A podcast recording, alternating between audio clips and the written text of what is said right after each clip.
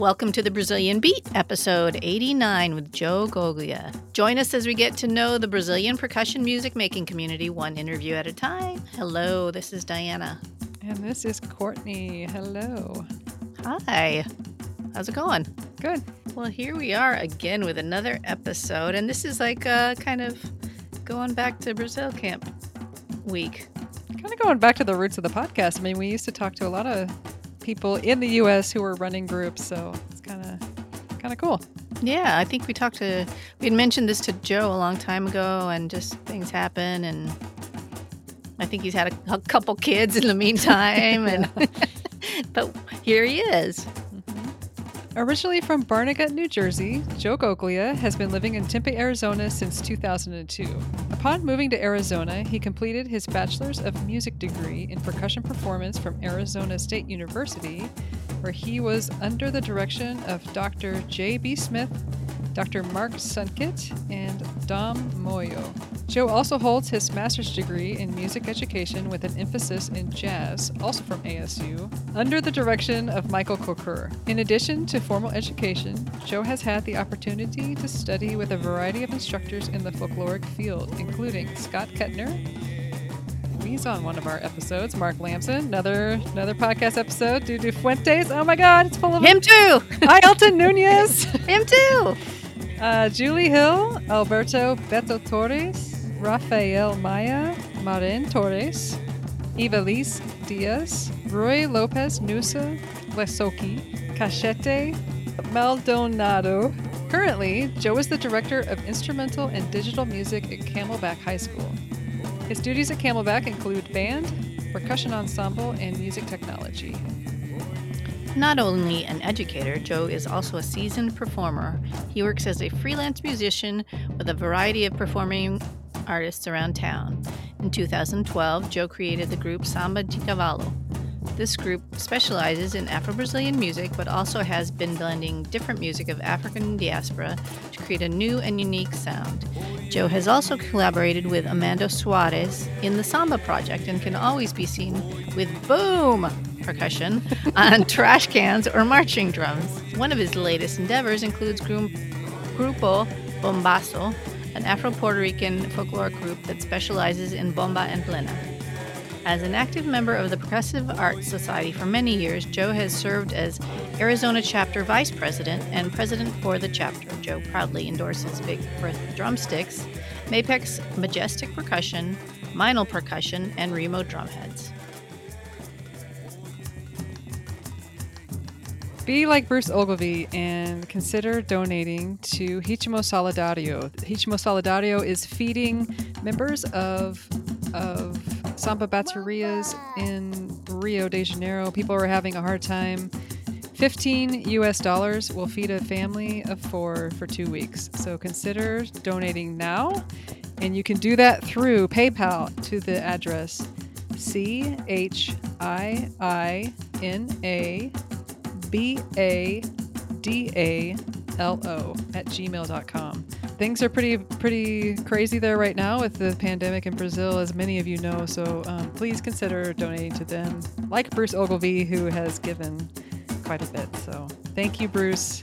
Thanks, Bruce. Uh, you're an inspiring person, and I know you, Diana, have been giving money, and I have too, and other other people that we know. So join us, join us in supporting them. I know some of you had just got your uh, what's it called? Stimulus. Your stimulus check. So there you go. Stimulate somebody else. Stimulate each other. Yeah. Um, we take a lot from this culture. We take a lot from this music, and this is this is a fantastic direct grassroots way to give back to the exact people who are keeping this culture alive and moving it forward. So please, please, please consider giving to them today. And if you would like to support us on this effort, please share this podcast with a friend. You can give us a rating on Apple Podcasts, follow us on social media, and, and tell your friends. So we also have another way you can support us ko-fi slash the Brazilian beat. It's a way to donate a little money that goes towards our web hosting and things like that. But please give to Sheena first with Solidario because mm-hmm. they are definitely. definitely Diana and I can can uh, make our Lamborghini payments uh, with our jobs. Yeah. yes. And we'd like to thank uh, those who have contributed to our Ko-fi um, coffee pot. Uh, there's uh, Jay Maurer from here in Portland, Oregon, our good friend. Uh, there's Peter Legree. There is Andrew Shorn, um, our good friend, and I think he's maybe still one of our top listeners is uh, Jeremy Parker. Oh, Jeremy. And all of those uh, folks who have contributed, we really appreciate all your help and support. Yeah, thank you.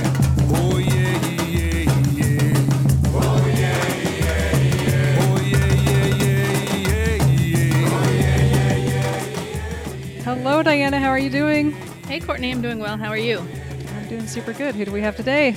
Today we have from one of our we have one of our Brazil camp friends, Joe Goglia from Arizona. Welcome, Joe. Hello. Thanks for being here. Well, of course. It's great to be here. Yeah, yeah. It's always uh, good to have people from camp on and just hear a little bit more. Like, you know, we meet each other, we feel like we know each other because we spend so much time together, but then it's nice to like dig in. Right. Yeah, it that, absolutely. I mean, well, I mean, I feel like I just when I went to camp, I've only been once. It's really frustrating. I would like to go back. um, but yeah, like you just we make these connections and then, you know, with I'm sure it was different 25 years ago, but you know, but right now at social media, it's like as soon as you leave camp, it's like, oh, okay, cool. We're all doing this together, you know. Kind of, yeah, yeah. Yeah, that's a You good even way s- to describe it. And you even see pictures before you even leave hmm of what's going on. So, yes, very connected. Yeah. So, well, thanks for coming on. And Can you let's start out?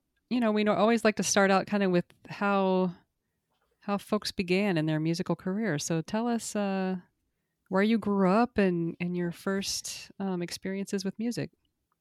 Oh, that's the the the big question right there. Mhm. Um, a long, long time ago, there was a boy who lived in New Jersey. In a galaxy far, far away. yeah, exactly.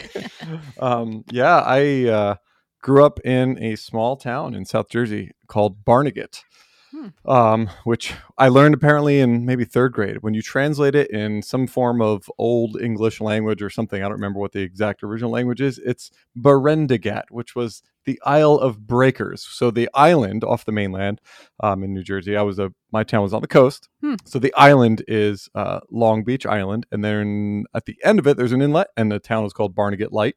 There's a lighthouse there, but I lived on the mainland in a town called Barnegat. So there's a little Barnegat history uh, for you. um, but yeah, a and it's it's like G A T, but we say Barnegat, not Barnegat. It's one like Prescott, like biscuit, but it's like Prescott. You know, Mhm. it's just one of those things. Uh, You know, Mhm. South Jersey has sometimes a little bit of a little bit of the South in it. Mhm. um, a little too much South, but uh, um, it's cool. I so I grew up there, you know, and uh, never really played music at all until I got into middle school and joined band in middle school. We did one of those like instrument petting zoo type things, you know, Mhm. in the auditorium in sixth grade. And I, you know, I tried a bunch of instruments and I saw a drum like in a case and it was like, I want to check that out, you know, and I brought home a sheet that day to my mom and, uh, I was like, Mom, I'm gonna play. I'm gonna play drums. She's like, What? you know. So we rented a snare drum, and I, you know, I had to carry this, you know, old like it's like a big giant plastic case with a drum in it and a drum pad and a stand. And like I used to carry it to and from school like once a week, and uh, I used to have to have people like help me carry it home. It's getting like, you used to the too heavy. future as a drummer. Yeah, exactly. It was it was so heavy for like for what eleven year old me at that time, uh, you know, and uh, I was like a skinny eleven year old kid. Like now I'm just a skinny old guy. Um, but you know, like I, I couldn't carry it. I used to have people used to have to help me, and we'd trade off. I'd switch hands, and yeah, yeah. finally made it home. Yeah, that I mean that was the beginning of the end. I'd say, you know, like I sort of was hooked. You know, Mm. I'd stopped playing sports. Like I'd grown up playing sports and you know soccer and basketball and Mhm. the town leagues, and you know my older brothers were super athletic, and I wasn't as athletic as them. um, and then that was it. And I just went through my whole punk rock skater, inline skater, bike phase in middle school while also, you know, we're talking 96, 95, 6, 7, 8. I, what, a yeah 98 i was graduated eighth grade so right so it's like that those years in mid to late 90s were like formative in my musical education you know Mhm. so you know learning how to play out of the yamaha beginning band method book and playing a jurassic park medley at school and then going home and like listening to green day you know and going to the basement and learning on the drum set how to play nirvana and green day and smashing pumpkins and So your parents other- eventually got you a drum set too. they did, Yeah, yeah, yeah. cool. I, I think I skipped forward a bit there. Yeah, they did. Uh, I had to spend a whole year. I really wanted a drum set, so I had to spend a whole year in band. And then my dad knew a guy that worked with him that used to like playing, um, like a bunch of heavy metal bands. Uh, I'll get there later. You said I could talk as much as I want. I'm like, Please I have do. so many stories. Like Sounds story. intriguing. It's. It's, it's wild. So at that summer, after eight- uh, after sixth grade, I started taking drum set lessons, and this guy my dad knew had like two old drum sets that were like totally mismatched, and just like brought them over and was like, "Here you go," you know. Frankenstein them together. Yeah, Yeah, cool. so I had I had like a double bass drum. Awesome. I had one floor tom, two rack toms from two disconnected drum sets. I, you know, b- cymbals with cracks in them. Like it was like whatever he Mhm, had, you know. mhm. Um, and that's what I learned on. Um, and I started taking drum set lessons with a guy named Gino from the South Jersey Drum Center in Tom's River. Um, and uh, it was the whole thing, and it was cool, and I loved it, and I just like thrived. I, I wanted nothing to do but just go in the basement and play drums all day, and that's what I did for many many years. Um, and then eventually I got like a nice kit in eighth grade, I think for Christmas or something. I don't know. My parents got me like a Pearl Export, you know, Ooh, which nice. Yeah. like entry level, right? But it's like at that time it was like this is a kit, you know, Mhm. blue and it was cool. And then that became my drum set, and yeah, so I managed like all of seventh grade with like this crappy like makeshift kit with only heads on one side of the toms, Sure, and, yeah. you know, like and you know broken cymbals, and it was like finally in eighth grade we started like you know putting real drum set together. I think maybe it was in the fall, I don't remember, and then got some cymbals and some nicer things for you know Christmas, and I I still have some of that stuff that I got for Christmas in Mhm. like eighth grade. I still have some of those cymbals, um, and a cymbal bag that my aunt got me, and so that's wild. So everything, yeah, I, I hold on to things, I take care of things. yeah, yeah. so that's like the beginning. I mean, that's like drum set, like that was it, and then um. I went through all of middle school playing jazz band in eighth grade and concert band Nice. and, and just you know trying to play punk rock and rock and roll in the basement and, and then got to high school I joined marching band but I was also had already started marching drum and bugle corps at that point right like I, I started in eighth grade it's In wild eighth grade. um Wow. yeah yeah a little tiny I got to give You my were so shout outs right I feel like if. I mean, don't you have to be yeah, 14 to do it? I was well I was 14 I was 13 at my Oh. first camp Oh, um, yeah, so a little tiny drum corps, Division Three at the time, Mhm. called Phoenix from uh, Brick or Jackson. I think Jackson at the time, New Jersey, about a half hour north of where I grew up. I feel like I got to give all these shout outs. Like people are gonna be like, "Oh, he mentioned he mentioned drum corps, didn't mention us," you know. um, but like I, I just I owe a lot, you know, to that drum corps and the people in that organization, you know, just and my buddy Bobby, who's like, "Hey man, I play drums too," and we were in like homeroom together, and and he's like, and we in band together in, in, in middle school. He's like, "You should come to this thing. It's like this camp." And it's like an overnight thing. I was like, okay, cool. And I went and I was like, this is awesome. I just get to play drums all weekend. Like, so I got hooked, you know, and I, I think I was playing bass drum that year. Mhm. And then I got hurt on my longboard and I busted my shoulder. Ouch. So then I put me in a pit and I played like cowbell and suspended cymbal. and then high school band and more drum corps and, and more high school band and more drum corps and indoor drum line. It's just like it never like that's that was the beginning. So like that's cool. that's that's all of my training like you know it's when i think about um how i'm doing what i'm doing now it's like it's it's all of those formative years middle school high school like and drumline was like the catalyst for all of that yeah, know, that's and a lot of good time, um, yeah. discipline too. uh, tons of discipline too much discipline Yeah, Um, too much. It's true. but you know, but you know but like at the same time like you know i had chops and you know and i was learning how to play marimba in high school and you know Mhm. just it never ended and uh just constantly drumming all year and then playing in jazz band in high school and indoor drumline and doing the pit orchestra like it it, it never ended I, I played in an adult like wind ensemble when i was in high school and i'm actually editing a video for them with a bunch of percussion alumni from that group Hmm. and um my my This one was like in your directors- city, like a city yeah, orchestra kind of thing. a half hour south of us yeah so it was like Hmm. you know like uh like like a teacher band essentially. Like we have a couple out Mm. here, like you know, uh, community Yeah, bands. There's like two like really really good bands in Phoenix area Cool. um, that are totally community based, not not attached to like a school or a Right. uni- or university or a community college. And it's like a lot of band directors just go play, and one's on Wednesday night, one's on Thursday night, you know. And so this was it was like Monday nights, and my percussion teacher drove me and a buddy down there. It was like 16, like playing this adult wind ensemble, like you know, just trying to figure it out, and because they needed percussionists. So and that's part of the reason I'm in Arizona. It's like it all ties together. It's crazy. Yeah. When you, okay, I got a question. When you Oh yeah, were when you were in that first drum corps and you were 13 or 14, did you tour? Did that core tour? It was uh so what the old school I can't imagine taking a bunch of like- 14 year olds on a tour. Yeah, no.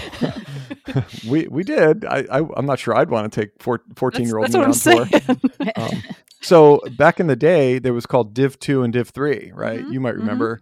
Um so uh, now it's called A or Open and World Class and Open Class, I think, Some- right? Something. Yeah, I Um, don't know. Yeah, but it was Div two and Div three, and Div three was like you know what under sixty, you know, people, or it was like fifty and under, and then you know, so we were yeah, we only had like thirty people in the group. Um, it was wild, and yeah, we did like uh, we were weekend warriors, so we did the weekends, and then Mm, we did mhm. uh, we did a two week tour at the end of the summer, you know, and there Oh, were shows a great like like, introduction for. Oh, it was cool, awesome. Yeah. Hmm. yeah, so I could still enjoy my summer and go to the beach. and get rid of my harness tan from between weekends. um, you know, uh, you know, so it's like I, you know, you get out on get to the beach on Monday after a camp, and you're like, okay, cool, all right, get rid of this. Just you put the sunscreen like on the Yeah, on the tanned parts. Yep. hmm yeah. So, but uh, that was the thing. So we did a two week tour at the end of the summer, and I I marched with them 98, 99, and 2000, Hmm. and then 2001 I marched Jersey Surf, which was uh, at the time a Division two corps. So.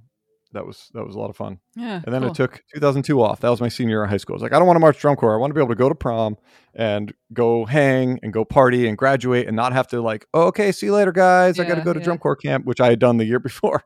So, um, but yeah, so that's like all the drumming training, and uh, you know, it's that's where all that came from, and you know, And then you decided you wanted to go to school to study. yeah, I I. I think I mean, when I was 14, college, I I kind of knew. Yeah. Yeah. When I was 14, I was like, I think I want to be a musician. You know, I was Mm. like, I, I, I like had given up everything else. I was like, yeah, I'm just kind of like full on invested in this. Like, I don't know how to do anything else anymore. I could, you know, I could, I could mow a mean lawn and I could, I could hit things with sticks. And, Right. and if you need me to mow your lawn, I could do that really probably about as well as I can write music and play music, you know, and that's about it. Uh, so, um, so yeah, so I knew when I was like 14, I was like, I want to study music and I want to be a band director, you know, and, and then I, so I started preparing for that, you know, all through high school and then did my auditions and the, the conductor of the adult group I was in, um, Keith Hodson, uh, his wife was actually one of my band directors in high school.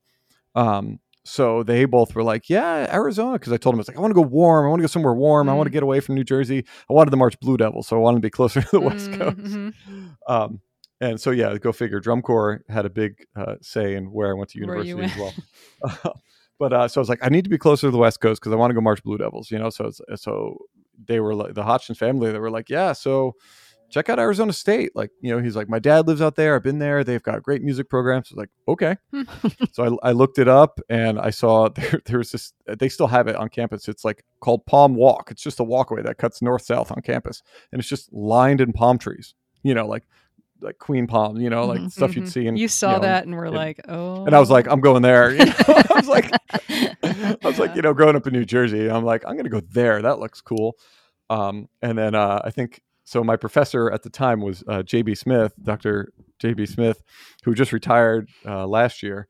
But um, he, I saw his name on the list. I was like, oh, who's the professor? He's like, oh, JB Smith. Cool. I had no idea who he was. Right. so I was like, I opened up like a some catalog or something, and it was like I saw an ad, an ad for like Pearl or Adams concert percussion, and like there was his name and his photo. I was like, wow, that's cool. like, I guess "Oh, I'm gonna go there. yeah." I was like, he must be legit if he's in the catalog. Um, you know, it's like 18 year old me, you know, or 17 at the time, probably being like, "Oh, this is cool, JB." Like, he's that's in the the catalog. Research. must- Yeah. Like that's Yeah, the extent of the. we didn't have YouTube. I didn't, you know, I didn't have Yeah. Audio recordings of his stuff. I was like, oh, that's cool. Like, I want to go to Arizona. This is cool. He's in the Pearl catalog. He must be legit. You know, like Mhm. let's go. Um, and you know, turns out he was pretty legit.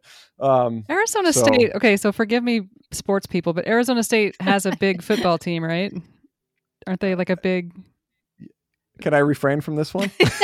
I mean, is that a, is that an Arizona? Is I know that there's a school in Arizona that has a big football program. There's well, there, there, there's three state schools in Right. Arizona. Um, Oh, okay. But they're they're they're NAU is up in Flagstaff, and NAU is like it- it's it's like the they're like like what Switzerland, right? They're just like they're like neutral, right?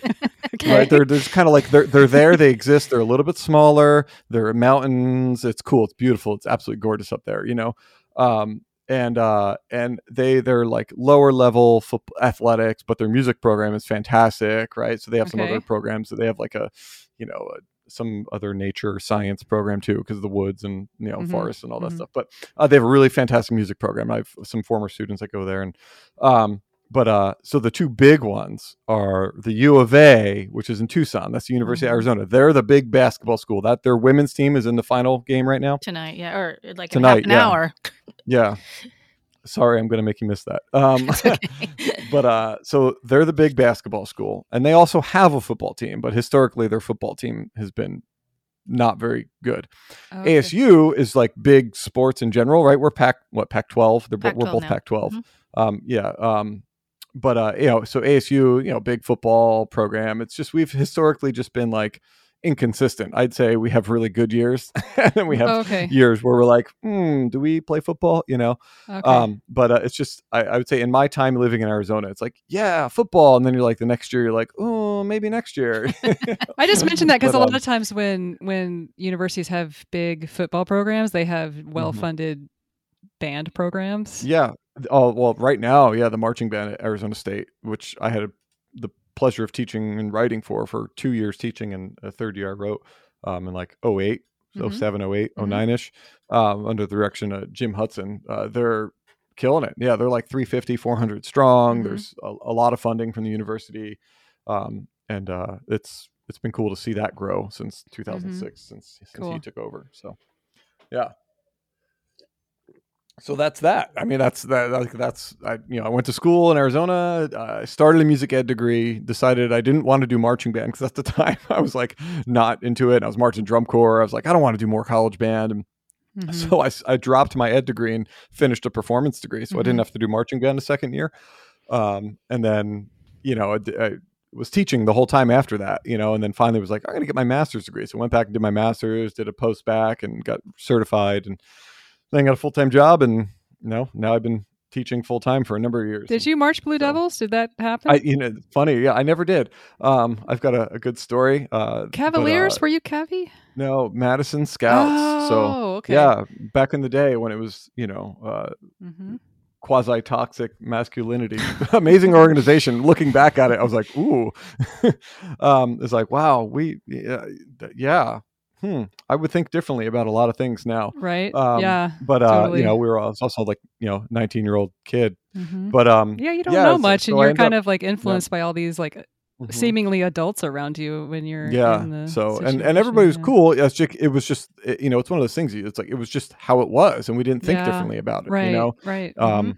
and yeah you look back with a different lens and, and i think anybody anybody involved in the organization whether it was a staff member or a member you know would just look back and be like yeah you know we could probably have done it differently Yeah. if we if we wanted to yeah. um, but yeah, so I I end up coming out here. What 02, 03 was my freshman year. So I auditioned for.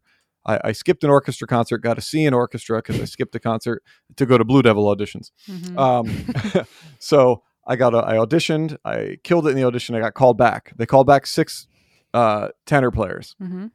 and they only took five. And it was a buddy of mine from. It was like three vets. Well, it was, yeah, it was three vets. A dude who was marching RCC at the time, who uh, Pete, I think, yeah, Pete, um, and he, you know. He was in. We knew who he was in because he was already drumming with Sean Vega, and he was good. Like he deserved to be in. So I was like, all right, three vets, and then this guy Pete from Southern California. Like, all right, he's There's in. one slot. It was me. Yeah, so it's one slot, and it was me and my buddy Sean from Arizona who were drumming together in an independent uh, indoor drum line here uh, called Momentum. Um, so he he got the spot and he deserved the spot, right? You know, it's like he he's an amazing, amazing drummer, you know. So Sean Melter, he he got the spot. He totally deserved it. Um, you know, and I you know, at the time, the, the funny thing is, I say I was probably the most prepared one in the room. Like I showed up, I had everything super memorized, you know, Mhm. and other other guys in the room, you know, were like reading the chart. I'm like, what's going on? You know, I was Mhm. like, but they were really good, you know. So like, I didn't make it. You know, my technique wasn't where it needed to be. It was what it is what it is. So then a mutual friend of ours called Paul Cook, um, Aw, Paul who Cook. was who was yeah my drumline instructor at ASU my first year, and oh, uh, he. he's like, oh, "Hey, I didn't man, realize that. yeah, Ah, yeah, that's how I met him. So he, um, uh, what's he goes, hey man, I know uh, this guy Jim Yakis, who was uh, a North Texas alum and who was teaching, I think, in Central Florida, UCF at the time, uh, while somebody else uh, was on sabbatical. Um, but uh, so Jim, he's like, yeah, my buddy Jim Yakis, he's teaching at Madison. He's the caption head. They need tenor players. I was like, okay. I was like, I just got cut from Devs, you know Mhm. um, you know, he's like, send a video. So I sent a video, you know, VHS. I had one of my friends film with a VHS in like spring 03, right? And I uncut, unedited, like literally I just played a couple exercise, took the VHS, put it in, you know, post office and just sent it. And they, you know, they called me like two days later, like, yeah, so buy a ticket to the next camp. So, Right so then I went to camp. I missed my parents' 30th anniversary party that my aunt was throwing for them in February, um, Dang, because uh, you know I had to go to Madison camp. But they totally got, they totally were like, "That's cool, They go do your it, thing." yeah. Like we get it, yeah. They're like, "We know this is your thing." Yeah. So of all the Cool. cores that I've always wanted to march, Blue Devils and Madison were the top two. So I, Mhm. I, it's I still feel like I was fulfilled. right on. Um, so it was cool. So I marched 03 and then um, I went back in 04. But then at the time, I was just like, at that point, I was kind of burnt out on drum corps. I was Mhm. like, I don't know if I want to do this anymore. So, That's the kind of way I was my age um, out my age out year. I was just like, yeah, Mhm. eh, meh. yeah, I was spending a lot of money to fly to Madison, and flying to Madison. Oh yeah, Phoenix right. you weren't that was close. really difficult. Yeah. You had to fly through Chicago or Minneapolis, so it was always two flights. Um, so it was expensive, it was difficult, it was time consuming. Um, so you know, it's all of that, and I was drumming here still in indoor drum line, and then I started gigging. Right, I was playing in the steel band at ASU, and like people were calling me to play gigs for money. I was like, wait a minute, right. so I could pay all this money and sleep on a gym floor with a bunch of dudes, or I could, right, um, and travel on a sweaty bus, you know, smelly bus all Mhm. summer, which was an amazing experience. Um, or I could not do that and get paid to play music. It's like I think I'm going to stay and, and get paid to play music. So I went home to Jersey that summer. I got a summer job as an ice cream man and hung out at the beach all summer and got a car and came back to Arizona for my third year of school. So Yeah, I didn't think about that all in flight the meantime- thing. That would yeah. be hard for a college student because, like, we would all just Mhm. pile in a van and drive. yeah, Um, because you could do that when you live in the states Midwest. and away, yeah. six six drum corps within four hours Mhm. driving. You know. mhm. um yeah there were i mean arizona academy was here at the time but it was so in its early stages. I think 04 was the first year 03 or 04 i think 04 was the first year they actually were a, an official drum corps you know? Hmm. um you know so it was like infant stages and Yeah, I, sure, I just sure. wasn't ready for that you know? I was like ah, i need something that's ready to rock and roll. So yeah. um but totally. yeah that's that's the story and uh you know in 03 so i could relate it back to samba in 03 i did my i and e solo on tenors and i put like a like a fake samba lick like in it like i, I had like I- had a jingle stick and i put like a doo goo goo goo goo goo goo on like the low tom and Sure. you know like a partido alto thing like with my right hand moving around the drums Uh-huh. um something like that i remember i put i put that in because i was like just starting to like get into brazilian music Yeah, right yeah. So, when did there was you when did you encounter Brazilian music for the first time? I could tell you exactly. Well, in in high school, you know, probably just like you know, I think I played in jazz band like my freshman year of high school, right. like yeah. Mas que Nada, some Mhm. arrangement. You know, Mhm. you know, I was like, oh, cool, like, and didn't really understand the style or what it was, and you know, I'm sure we played a samba again at some point in you know in jazz band, and you know, we played Latin music and like that. You Mhm. know, the, the- you see a chart and it says Latin on it, just like it it it drives me a little bit insane. Um, you know, it's like, come on, you could have done a better job of giving a more specific style. Latin is vague. Mhm. Um, but uh, so you know, I probably played some Brazilian stuff in high school, like not really doing it justice. And then it was my freshman year in university out here in Arizona. I can't remember if it was fall or spring, but I was studying with JB, and then I was studying with one of the TAs, uh, Keith Leinert, who now teaches in Wisconsin, I think, and he was a uh, NIU. I think I think he went to NIU for undergrad. He's got like a big Liam Teague steel band connection. Um, so he's a total total BA, like total BA. Um, and uh, so I was, you know, uh, 18 and he was doing his master's degree. So it was already like, I'm just like, this guy's awesome. Right. Right. So I knew he had known something about samba, and I was like, way. I was always into, you know, quote. I'm air quoting right now at home, Latin music, right? Mhm. So I was like, yeah, man, like, like I, I want to learn samba. Like, you know stuff about that, right? I was like, I don't know anything. I was kind of learning how to play congas at the time from another teacher, um, and uh, finally had an outlet. It just in a different space. You know, I grew up in like small town South Jersey. Like, I mean, not far from New York City, but like I had so much going on in high school. Like, I never needed to go anywhere else to do anything musical. Um, so like here I am now in a like you know a big city for me, and uh, you know I had access to people with a wealth of knowledge, you know, uh, in various things. So I tapped into it. I was like, yeah, so tell me what you know. And he's like, well, check this out. So he started, you know, working with me and showing me some like, you know, Partido Alto and how to play shaker in one hand, play Partido Alto in the other hand, and, you know, comping and then some drum set stuff. But then he's like, you got to check out this recording. And th- I mean, this was the moment. Like, this was it. Like, he, we were in the TA office in the basement of the school of music. Like this, I have these crazy vivid memories about things, right? You know, it's like the first time everybody's like, I remember where I was when JFK. It's like, I, you know, it's like cool. Like I remember where I was when someone dropped Brazilian music on me. you know? Right. um, and uh, so he played the Sergio Mendes opening track off their Brasileiro album, and it blew my mind. Like my jaw hit the floor. I was like. I was like, whoa, like that's a lot of drums. Like that's that's awesome, you know. And I mean, that was it. That was the end Yeah, of it for yeah, me, you know, or the beginning. I don't know, you know. And like that was the moment. I was like, this is this is what I want to do. This is one of the things I want to do. You know, Mhm. it's like I just I love drums and I love groovy drums. So, which is also why I think I liked Madison Scouts because they always played groovy stuff. You know, True. Yeah, Um, that's you know, true. It wasn't it, it wasn't a bunch of classical repertoire. Like, would it Uh-huh. have been cool to march Phantom? Yeah, but they played classical repertoire, and I wasn't into playing classical repertoire on tenors. yeah. No. Uh, Madison always played some cool It's stuff. always groovy. Yeah, groovy It's So stuff, yeah, yeah. ni- well, ninety five Madison is like my that was my first intro to drum corps, right? Like Mhm. you know, it's like oh, cool. Mhm. um, so yeah, so I think that was always in my head, and that's why I fell into Latin music. Was you there know, an and- ensemble there at at your school then for at ASU? like a Brazilian Um, ensemble to kind of try out some of these ideas? Yeah.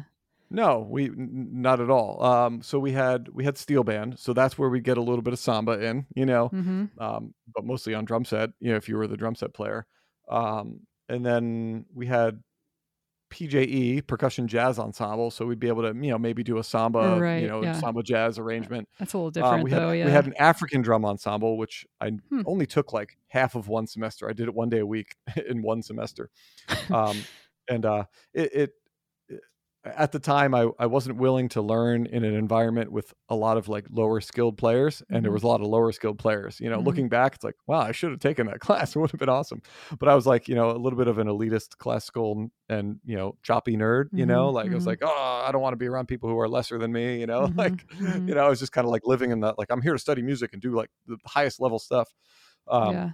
So I, you know, I kind of avoided that, even though the professor, Dr. Sunkett, you know, who, uh, who has passed since, um, but uh, he's, he was amazing, you know, he knew everything, you know, uh, but uh, so uh, yeah, that was, we didn't have one until after I graduated. So like we had, uh, so one of my teachers, Dom Moio, who's still in, in the city, who still teaches at ASU, he's like the jazz drum set guy but he's also the world percussion guy, right? So if like if you're going to ASU and you want to learn how to hit a conga, like you're going to take a lesson with Dom, you know.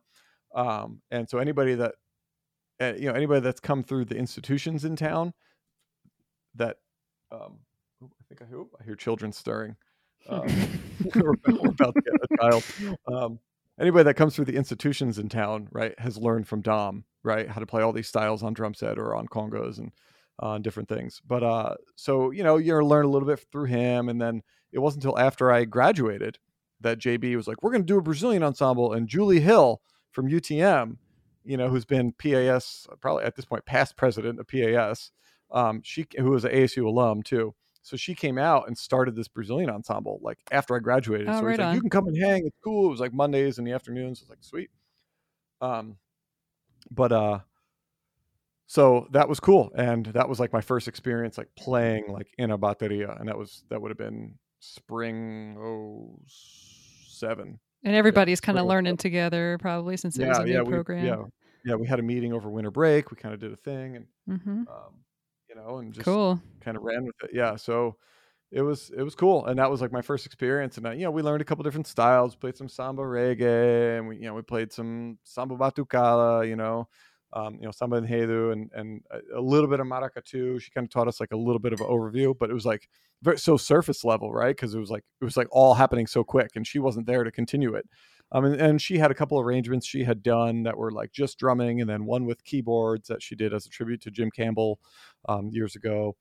Um, so you know, we kind of learned all that, and I remember the concert we played, and I, I was playing surdo on one of the tunes, and I was playing on two and four, you know, like for like ten minutes straight, and it was like one of those like peak performance, like one of those amazing musical moments, and I was like, that was the coolest thing I've ever done. I was like, I have so many chops, and I just played on two and four for ten minutes straight, and that was the coolest thing I've ever done, and like you know, that was another realization. Like, it was like, oh, yeah, yeah, that's cool. You know, Yeah. Like, so I tell people that all the time. Like, yeah, you got to you got to play surdo. You got to have that experience. Mhm. Just holding time, and and everything relies on you. It's awesome. Yeah. So You get because you have to be right there and you can't space out. Mhm. Yep.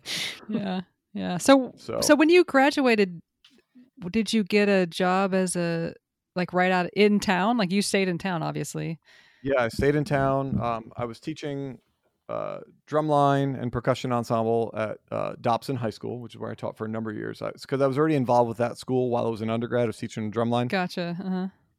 A buddy of mine, we graduated together. He left to go to his master's degree, so I take took over a little bit more responsibility there, um, and uh, uh, you know, and so I was teaching the overseeing the the percuss- the marching percussion program, uh, you know, and then doing the percussion ensemble. So, yeah, but not certified teacher. It's like the boosters were paying me Mm, but I mhm. also uh, Dom Moio, who uh, you know was one of my teachers in undergrad, my the drum set guy.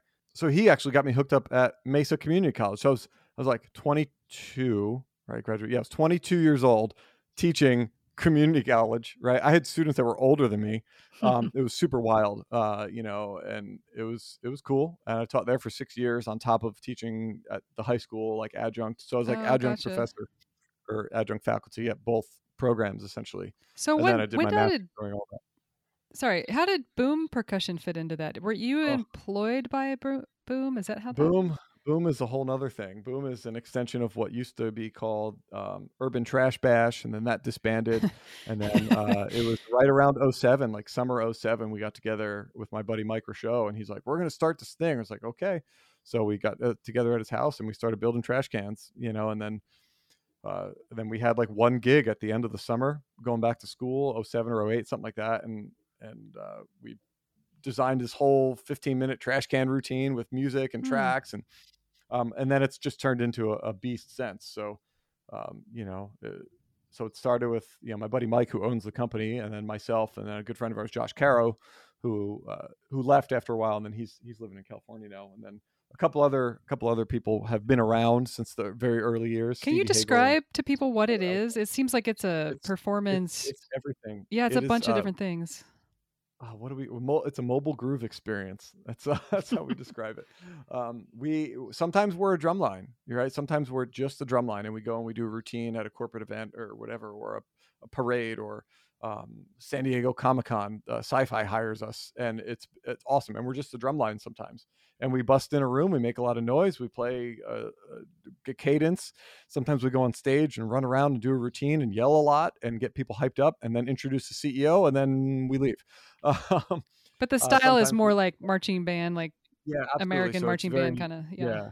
it's American marching band. Uh, if Trash Can, the Trash Can show is you know all based around rudimental drumming and it's all showy, um, you know, but with some shticks and different things. Um, you know, a lot of choreography, a ton of choreography. hmm Um, and then you know, then we have the, so then we'll have a marching band.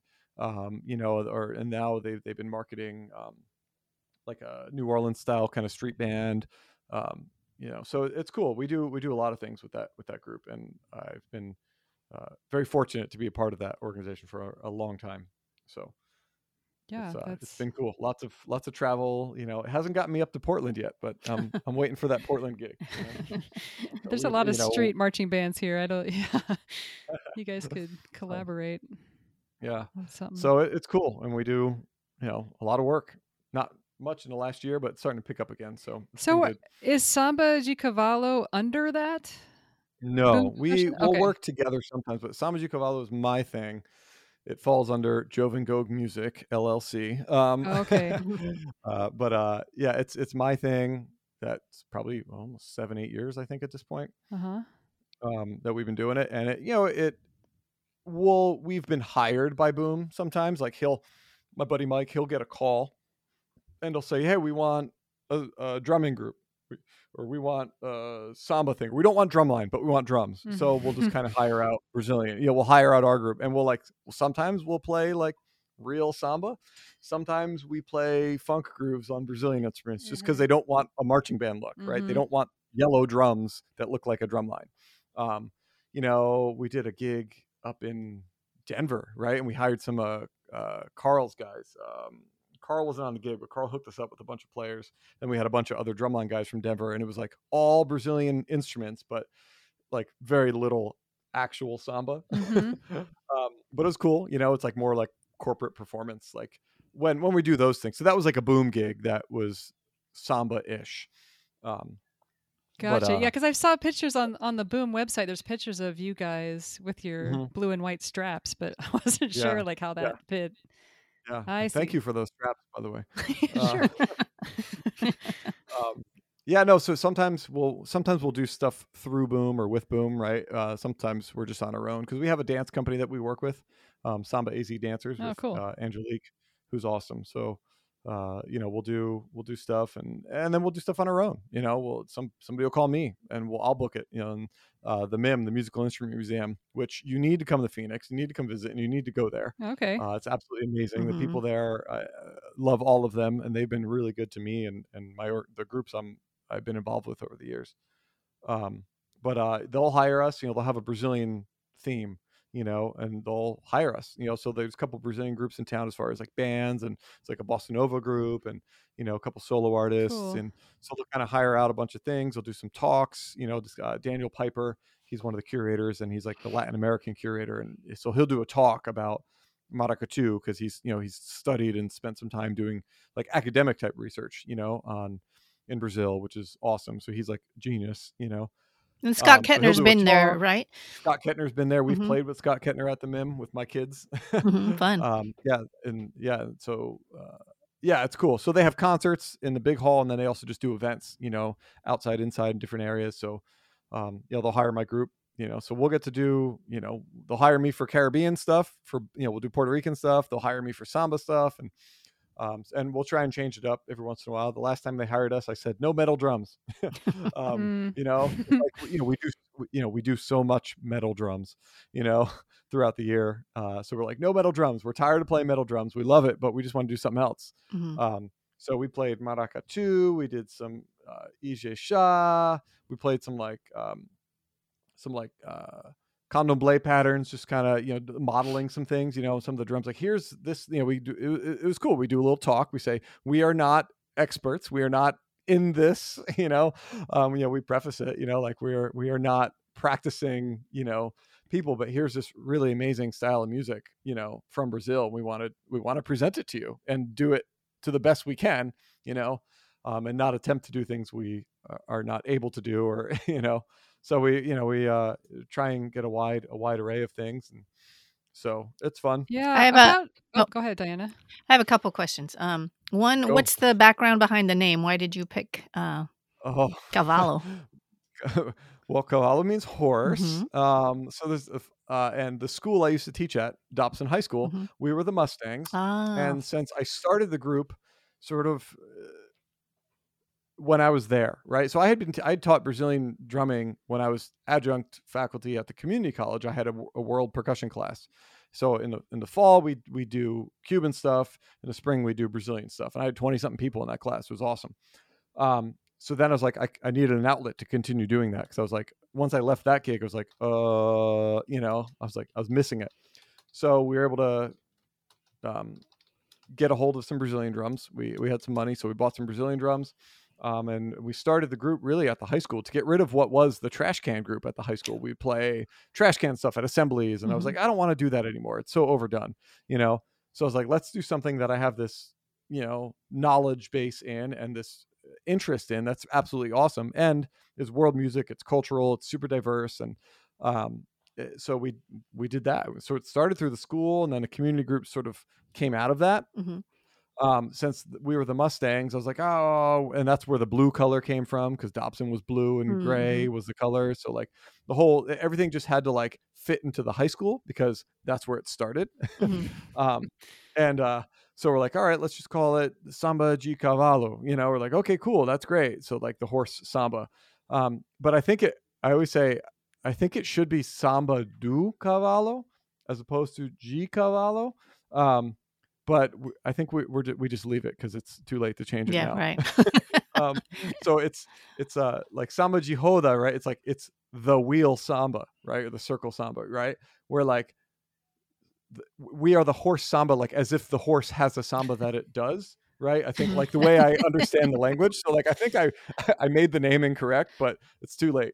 Or the- horse. or the sound, yeah, samba of horse. Yeah, the sound of a horse or something like that. yeah, exactly. Well, you know, dig it up, dig it up. dig it up. Yeah, exactly. That's what I was thinking. that, that we took from. Um, we actually have a break that we took from the end of the fight song at, at Dobson. You know, dig it Oh, up, dig it up, nice. dig it up, dig it up, ju ju ju back. uh, You know, like a like an ending, like a little drum uh, tag to the end of the Mhm, fight song. So mhm. if, if I do a hand signal, which is like hang loose, um, that's our hand signal, and it's the it's the DHS. You know, um, it's the cavalo like gallop break. You know, Cool. so you know that's uh, that's how we we try and tie it in. nice.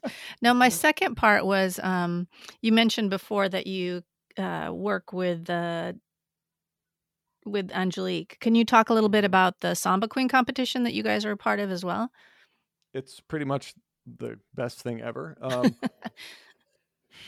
and the worst thing ever. Uh, you know, and everybody, anybody that's ever done it, you know, knows. And some of our friends, I, I, I assume you've at, at least interviewed Amy. yes. Um, okay, so she's I'm not she's sure we talked play. about that though, did we? No, I Uh, I think I, I, think I've just Maybe. seen pictures and like Yeah. and Devin's gone and Dev yeah, is gone. Devin, Dev, Yeah. and Devin, and Amy. Devin, Mhm. Devin's been out like almost every year since we've invited. Well, there's pictures of him on the the Boom. Him and Amy Yeah. both on on the Yeah. Boom website. I was like, I'm hey, sure. so um yeah so samba queen is amazing. We didn't get to do it this year uh which was a bummer but angelique basically puts that on. And it's it's a, it's really you know it's a chance you know to showcase dancers and showcase like some high level talent in dancing. Um so it's evolved over five years a lot. Um uh, there's a, a deep history on that but uh it's super fun and it's a long night and it's you know anywhere from 40 to 60 dancers. And i'm so happy i Oh, wow. don't have to play repinique. i don't have to play repinique anymore we finally trained enough people and like i have this this awesome group and actually my whole repinique section was women which was awesome oh, nice. um, and uh, you know my former student and friend Dana, uh, who was leading the group all night, making all the calls. It was great. sixty I go dancers. That's a lot. Sometimes, yeah, I got to I got to go play tambourine all night last time, so it was awesome. um, I was so tired of playing repinique. So it's it started five six years ago. Angelique was like, "We're gonna do this thing," and at the time, uh, uh, Grupo Liberdade was around with with Porangi and Mhm. um, and uh, Samuel Peña was in that group, Mm-hmm. and uh, I'm trying to think anybody else from camp. I think it would have just been them. Um, and uh, so we were all playing in that group, a bunch of other uh, folks, and it was basically like a mini bateria, like seven of us, and a keyboard player, which w- w- was one of two guys in town. Um, and and it was keyboard right hand, bass left hand, and songs. And and our friend Amanda would sing in it sometimes, and then Porangi was like you know like the the leader of the group. Wait, are you Super playing a show? or Are you playing along to the dancers competing? Like you're so so it's it's it's evolved so basically what it used to be was um like the first year we had no idea what we were doing we're like we're just going to play samba all night we're like okay you know, like we're dying. We were on a clock, so like like Puerto, it was what we knew was it, they would parade in right, they and slow. We do slow samba and then fast samba, Mhm. right? You know, Mhm. so like you know, and that's what it was off and on for sixty dancers. right. Yeah. So That's um, a lot of so we play stopping and starting. yeah. So we'd play slow samba, and Porangi had his iPad out with a t- countdown on it, and it was like 30 seconds slow. And he would call us in, and then he'd call us out, and then he'd call us in again. You know, um, we'd go into like samba enredo, and it was like a minute straight uh, of, and then he'd call us out, and it was all like just a guessing game, like kind of looking over across the stage, like like you get the big eyes from him, and we're like, okay, cool. And then like he wouldn't call, we're like, okay, cool. And then like he'd give you like a head nod, we're like, okay, cool. And then he'd call it, and like, okay, we got it. You know, we're safe. Um, and it was like this big game all night. It was super fun, right? And it kept everybody on their toes. But like it was just samba. So like uh, this guy Mike De La Torre and I, we were like playing chocalho, de platinelas. We were playing tamborin, like back and forth all night, like burning, like just dying our chops, like trying to play, you know, cajetero all night on, on tamborin. Forearms like, are burned out. Yeah. yeah, like dying, right? Trying to figure it out, you know, and and you know, like Porangi was on repinique, like by himself, you know, like Yeah. uh, you know, we had like two people or three people on surdos, depending if we, you know, either two or three doubling and covering stuff, and like one caixa player, right? So it was small. So then, like, I think the second year, I was like, dude, Porangi, like, let's let's make this easier on everybody. So like, it's like we got I got all these students, right? So we started bringing in students of mine that were in high school or maybe had just graduated. Um, oh, they probably they loved that like- too. yeah yeah like we're having like 16 17 18 year old kids playing on this gig with us um and uh you know getting them into a bar essentially you know and they, you know they get the x on the hand and a, a different colored wristband um so we started having them play and it filled out the bateria and just made everything easier you know and then it slowly evolved and then porangi after you know like uh grupo liberdade has since sort of disbanded it'd be great to do like a you know uh, a comeback show at some point and just put something together. But Porangi's like killing it. He's doing his thing. You know, he started developing his solo project um, and all his like health, uh, you know, healing music stuff, which is awesome. Uh, it's great when we get a chance to when he's streaming, we get a chance to check it out. Um, but you know, he's touring. He's always doing these retreats. So he he became so incredibly busy. You know, um, and he kind of went off and did did his thing. And uh, so, hey, buddy, what's up? Sorry, I have a child. Okay. Can you He ask has a child that's like old enough to talk. He has Yeah, he's four and a two. I know, but I think I've only seen the pictures of the babies, like when Yeah, they're babies. Yeah, the, the baby's two and a half, and sh- he is four and a half. Okay, so Four okay, and a he's half. bothering mom right now. Yeah, he's it's wild. He's he's hyper intelligent, and he got on the roof the other day. Oh my Oh, God. Um, Whoops. single story home, luckily, but he got on the roof, and he, we're what were you going to do up there? And he goes, "Oh, I was going to share a cookie with my buddy Anderson, and then we were going to play tag On the roof. Oh my on God. the roof." Yeah.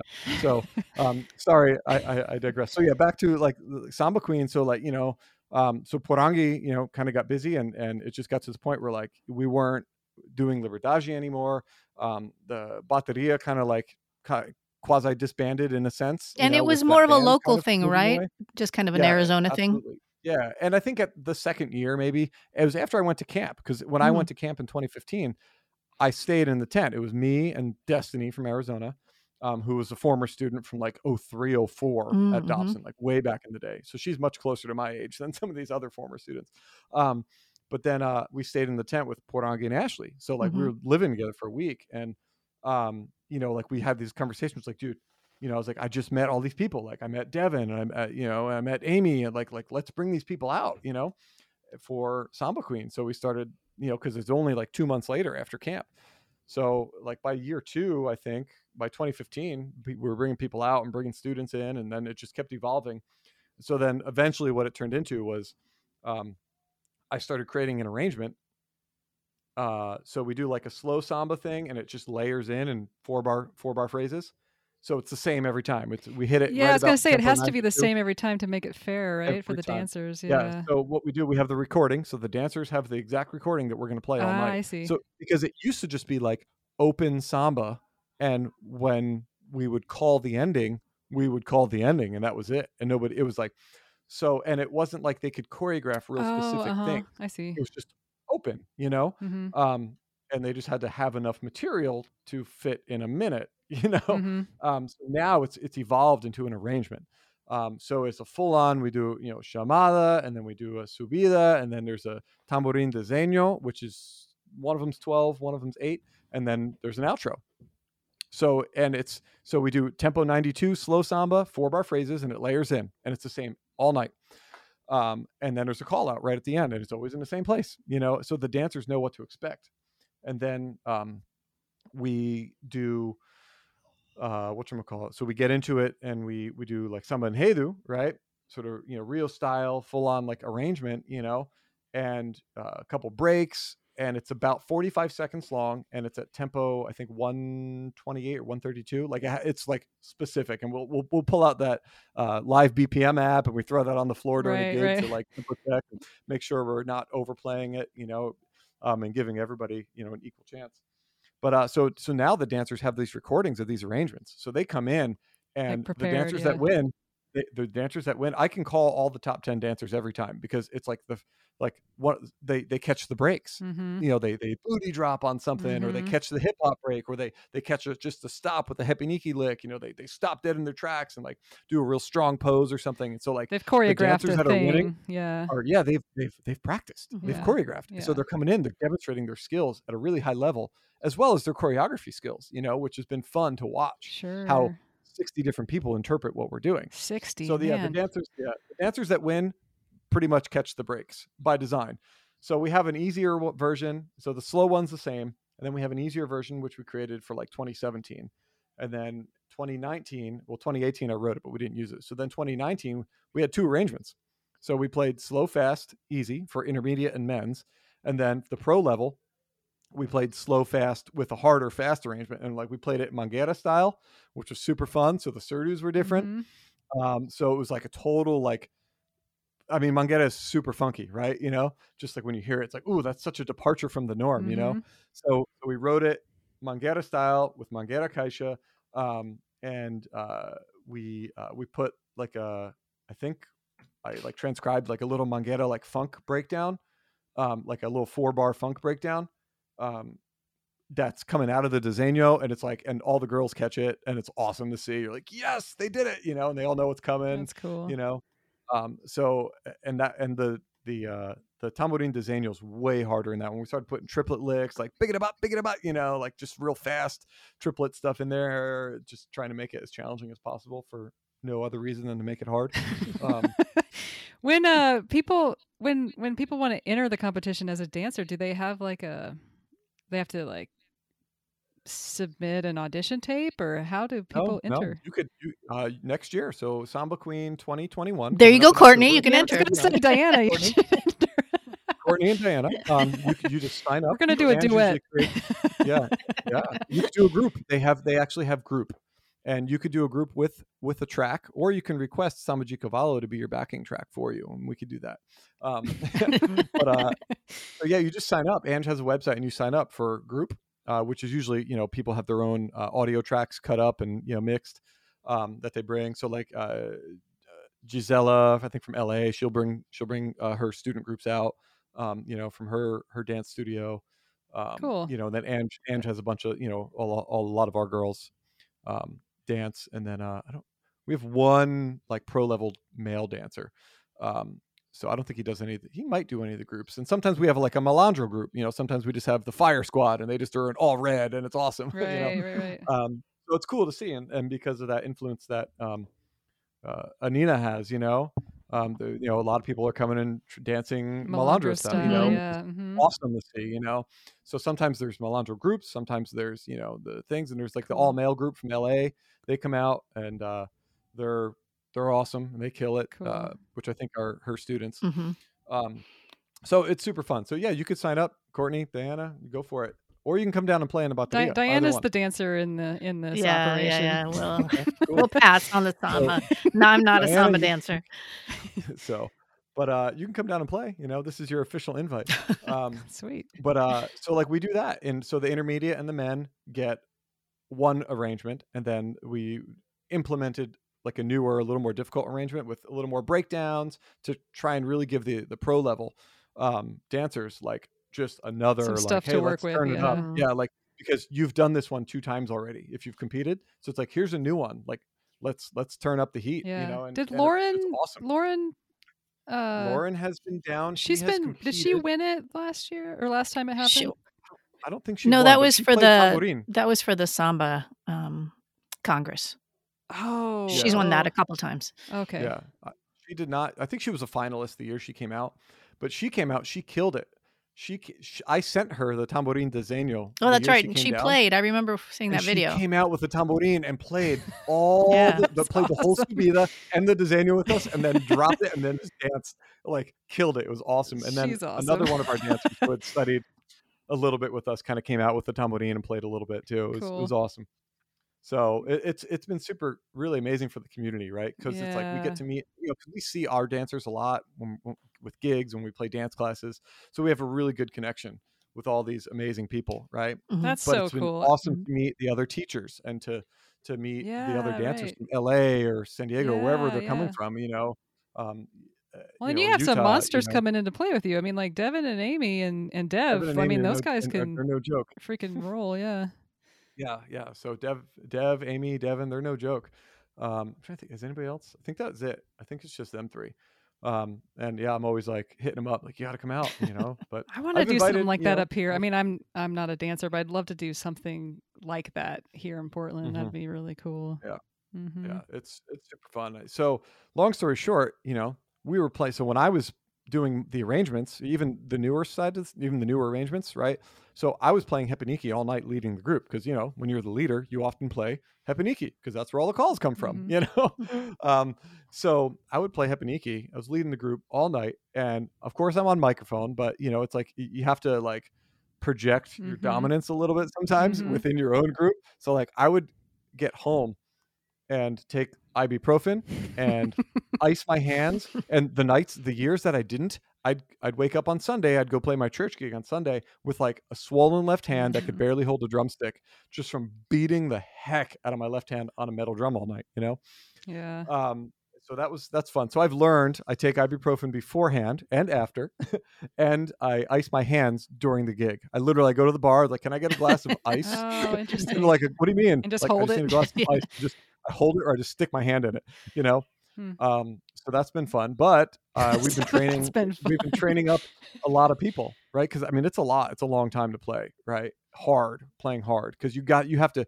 You, you can't just get into that vibe of like, oh, we're just kind of here playing for a long time, and you can kind of like weaken up on your sound. Like it's like you have to give it hmm the same amount of energy, hundred percent energy. Every single dancer deserves that Right. right? Um, you know, whether they're from our home co- company or they're from LA or from Utah or from Portland or San Diego or wherever. It's like every single dancer deserves the best energy and sound and volume we can give. So yeah, it gets hard. So this year I got, or last year really, I got to play tambourine with like seven people. It was awesome. So yeah, we trained up some repinique players, so I didn't have to do it anymore. Nice. And uh, I just had a, a grand old time dancing and choreographing my our own dances in the tambourine section. Yeah, cool. I want to ask Thanks you. to Amy. She's the catalyst for that. Sorry. Um, I want to ask you about you're one of the you and I had talked before I think the pandemic, like a year and a half ago or so, and I was curious. I was really impressed with what you're doing with. Um, you're able to. I'm pretty sure it's through. You have so many things going. Samba de Cavalo, and you. You're able to pay, and you've got like, oh, what do you call it? Like, not a producer, but you've got somebody that calls you for a lot of gigs Uh, for retreats or something and then you're able to like pay most of your players pretty well for for playing gigs i don't know of anybody else in the country I'm, i mean there might be other people doing it but i don't know of anybody else doing that that's able to actually play Yeah. play people pay people well i can't talk pay your members pretty well for performances it, it has evolved um but yeah it's we we have figured out a way to monetize it um which you know it's like for me like you know i'm a professional gigging musician Mhm, right? mhm. so it's like if you know if i'm doing all of these things for free all the time you know it's like eh, that's a lot of time for free. yeah kids go Um, hungry. and, and yeah so um so it we mon- we've monetized it a, a number of ways right? So like one way is um i'm trying to think uh like the mim right so Mhm. the mim might call the instrument museum and they're like, "Hey, we want to do this thing." I'm like, "Okay." So I give them a rate. I just, well, you know, I and we just, you know, sometimes like that's too much. I'm like, "Okay, here's a different rate. There's going to be two less players on the gig." You know, Mhm. so we, you know, we, we've learned to try and like find some minimums for what we need to pay people. Um, certain gigs pay more. You know, a corporate gig will always pay more than like, uh, you know, uh, uh, you know, your corporate or wedding type gig will always pay more than a community type thing or an event venue. You know, that's uh, just doing like a show. You know, like like the MIM. You know, so, um, unless we're like a big headlining act, right? Um, but uh, so that's that's one way. The MIM has been so amazing uh, just to me I, um, I cannot you know there somebody will hear this from the mim um, but like i always say like i'm so grateful for that uh, connection Mhm. and that, that all those experiences that they've offered to me so sometimes it's um, bringing my group and just playing for something sometimes it's Typically, how uh, long? Like you know, like twenty minutes, an I hour, mean, or what are you doing? well if we're if we're performing when we did the the no metal drums performance it was a 45 minute performance uh-huh. um, we did a, an event called Hear Them Ring right at Christmas time. And since they love me and my group, they're like, we want you to come out. What can you do about Ring? I was like, we'll bring a bunch of cowbells. So I wrote like a little cowbell like arrangement thing. Um, and we we played probably played maracatu and we had a gongue and I don't know. Um, and that like Mark Lamson was in town for that. So uh, you know, actually, I don't think we made any money. We just paid him.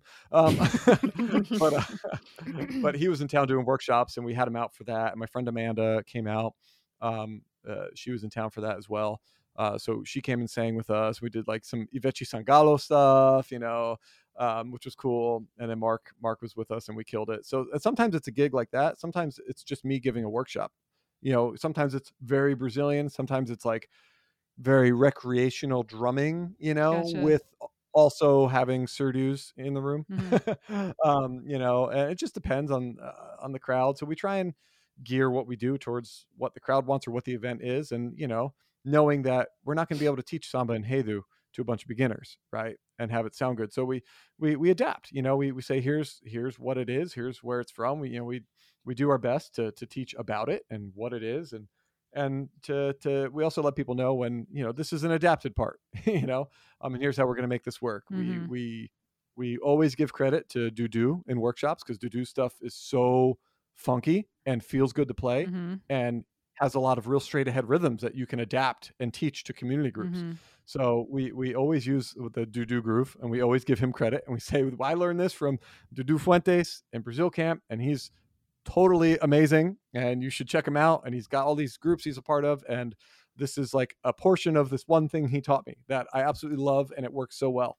Um so you know we adapt stuff like that and you know always always give credit when credit's due um you know but uh and then we just make stuff up you know sometimes when we just need okay this isn't working let's just play some funk you know um people are happy but uh But you also have kind of the corporate, like they do retreats there or something. Like it's pretty common for big corporations to go to Arizona. Yeah well we live in phoenix right so we have this crazy resort um economy right we have more golf courses than we know what to do with in the phoenix area right and resorts amazing resorts amazing properties um, amazing views amazing restaurants you know like when my wife and i go out to dinner to a nice restaurant we're more than likely going to one of the resorts like that's how you go to a nice restaurant here there isn't just a, like I mean, there are downtown, but like there isn't just like, oh, let's go to this fancy restaurant downtown. It's like, no, let's go to XYZ resort because they have this amazing, you know, five star, you know, Michelin star restaurant, you know. Um, so there's that. And because the weather's great all winter, you can come here anytime from October to now. It's 100 degrees today. Um, it's hot. um, we're going swimming. Um, but um, anytime between October and usually April, you know, spring training in March brings a lot of people. So there's always corporate events. People Oh. always want to leave Portland or New Jersey Mhm. or Chicago in the winter and come here Mhm. um, for vacation or for events. Um, so there's always something. So Boom gets a ton of gigs in town.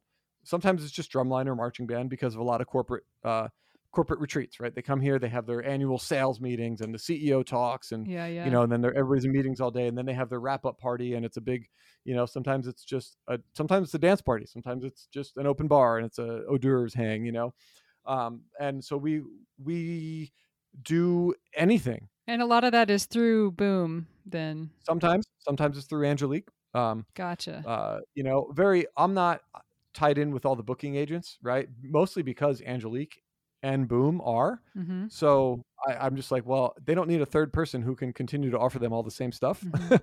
right? Mm-hmm. So I'm tied in in other areas, right? Workshops, school communities, you know, the MIM, right?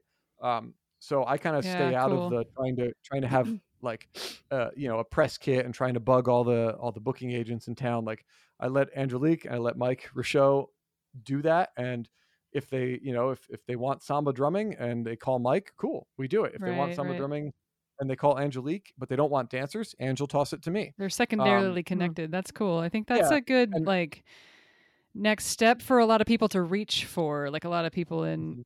in the U.S. to have a viable, Yeah. um, like Mhm. economically, I guess, or financially viable group is to kind of get roped in with in, Yeah, into so- something like that. I think that's exactly. So cool. that's kind of how we do it. Yeah. Yeah, and, interesting. And sometimes they want dancers, and sometimes they don't want drummers. Sometimes they want dancers, and they have extra budget, and we go with three drummers. Like we go to Vegas all the time, and we only can bring three drummers. Hmm. Um, you know, What does uh, that look like do- then? uh, Hibiki, caixa, one surdo, Hmm. and uh, the one surdo player is playing any variation of all three parts at one given time. Mhm. you know, muffle open or Sure, sure. muffle cutter, you know, or whatever. Just you sometimes just you know hand two, hand four. You know, Can you bring a um, stand? so- Could you bring stands and or is it like a moving? You got to be able to. sometimes they're parade gigs. Yeah. Sometimes they're not. yeah. If it's a trio and it's a parade gig, we're bringing three drums on three drums with legs. Uh-huh. Um, so it'll still be caixa repinique and three surdos. Um, if it's a stand, you know, if it's a standstill gig, yeah, we'll bring those legs. If it's a parade gig, we have to bring, you know, one surdo, and that's all we can do. So we have to make it work, and it's fine. It's usually it's usually in a com- like a small area, so it's boomy and it's it's plenty of drums. yeah. Um, That's cool. know, yeah. Sometimes and, they uh, don't want the super, you know, ridiculously loud mhm. ear assault. So it's it's yeah. cool. Yeah. So that's kind of what we do. You know, Mark Hmm. Lamson, Mark hired me for a gig. Um, he had me drive. I met his dancers in um, what's that? Uh, Palm Desert. Yeah. So I drove. So they drove. His dancers drove from San Diego um, to uh, to Palm Desert, and I drove from Phoenix to Palm Desert, and he only needed me to play two surdos and repinique in my left hand, like solo, right? so like and then, but I brought I brought two of my players with me just for the drive. I was like, "Yeah, I'll, I'll give you like fifty bucks if you just come with me for the drive, or I'll buy you dinner or something." They're like, "Yeah, okay," because it was like a four hour drive to play for Mhm. like twenty minutes to then get in a car and drive home again. I was Mhm. like, Jeez. um, so that's kind of you know that's most of our gigs. It's either at the MIM or a lot of the resorts, corporate stuff, weddings. Like literally, um, I played my first like gig gig outside of like something that I had done that was sort of moderately steady. You know, um, so my first like hired gig last night, and it was a samba. It was a wedding, so it came through Angelique. They didn't want a dancer. So she tossed it to me. So we hired drummers, and then I actually convinced them that they should hire a dancer. So um, we were able to bring one of our dancers with us, which always makes it right. It's always a lot more fun Oh, sometimes when you have that Mhm. dancer Oh because yeah. they could lead, they could use their hands, they could use their mouth because they're not drumming. You know, it's like, you know, so they they could gesture and grab people differently and get people dancing. Mhm. Um, all the- Interact all differently. Yeah. can't do. hmm yeah, all things you can't do when you have a drum strapped around your, you know, your shoulders and you're using both your hands to play it. You know, um, so and uh, so it's cool. So we got to do a wedding last last night. Was that no Friday night? Today's Sunday. So Friday night, um, which was awesome. And uh, and because the bride was Puerto Rican as well, they wanted like samba drums. I was like, okay, but the bride was Puerto Rican, so I was like, cool. Here's what we're gonna do: we're gonna parade people from the dining hall area to outside for the dance party. But in the meantime, we're also going to bring our barriles and we're going to play some bomba. And I'm going to teach your husband, who's not Puerto Rican, how to dance bomba for a quick second. So I had this whole little bomba dance thing going, and we played like two songs. And so basically, uh, a lot of my crew, um, we all cross train, right? So this goes, and this goes back to why everything, like why we pay people, because we often are having professional or semi-professional, really, really well-trained musicians working with our group, um, not only in the bomba group but also in the samba group, um, as well as I do all my classes for free. I don't, I don't charge one dollar. I, I Hmm. did for a while, but then I stopped. So when we're- when we're doing samba sessions, or we're going to start maracatu next week, I'm super stoked. Um, uh, or bomba, we're doing bomba on Monday nights. Um, I don't, I don't charge, Hmm. right? So it's all about creating a community that way, and that's uh, how I, I at least I believe that I'm able to keep and really hold on to some really high level players um, because they're not having to pay to come and just drum through some really awesome stuff, right? Um, so and then and and then with the notion that there's always going to be a gig, so they know if they're coming and they're training and they're drumming, there's always going to be a gig. They'll get called at least once a year for a gig, and it'll be worth it, you know.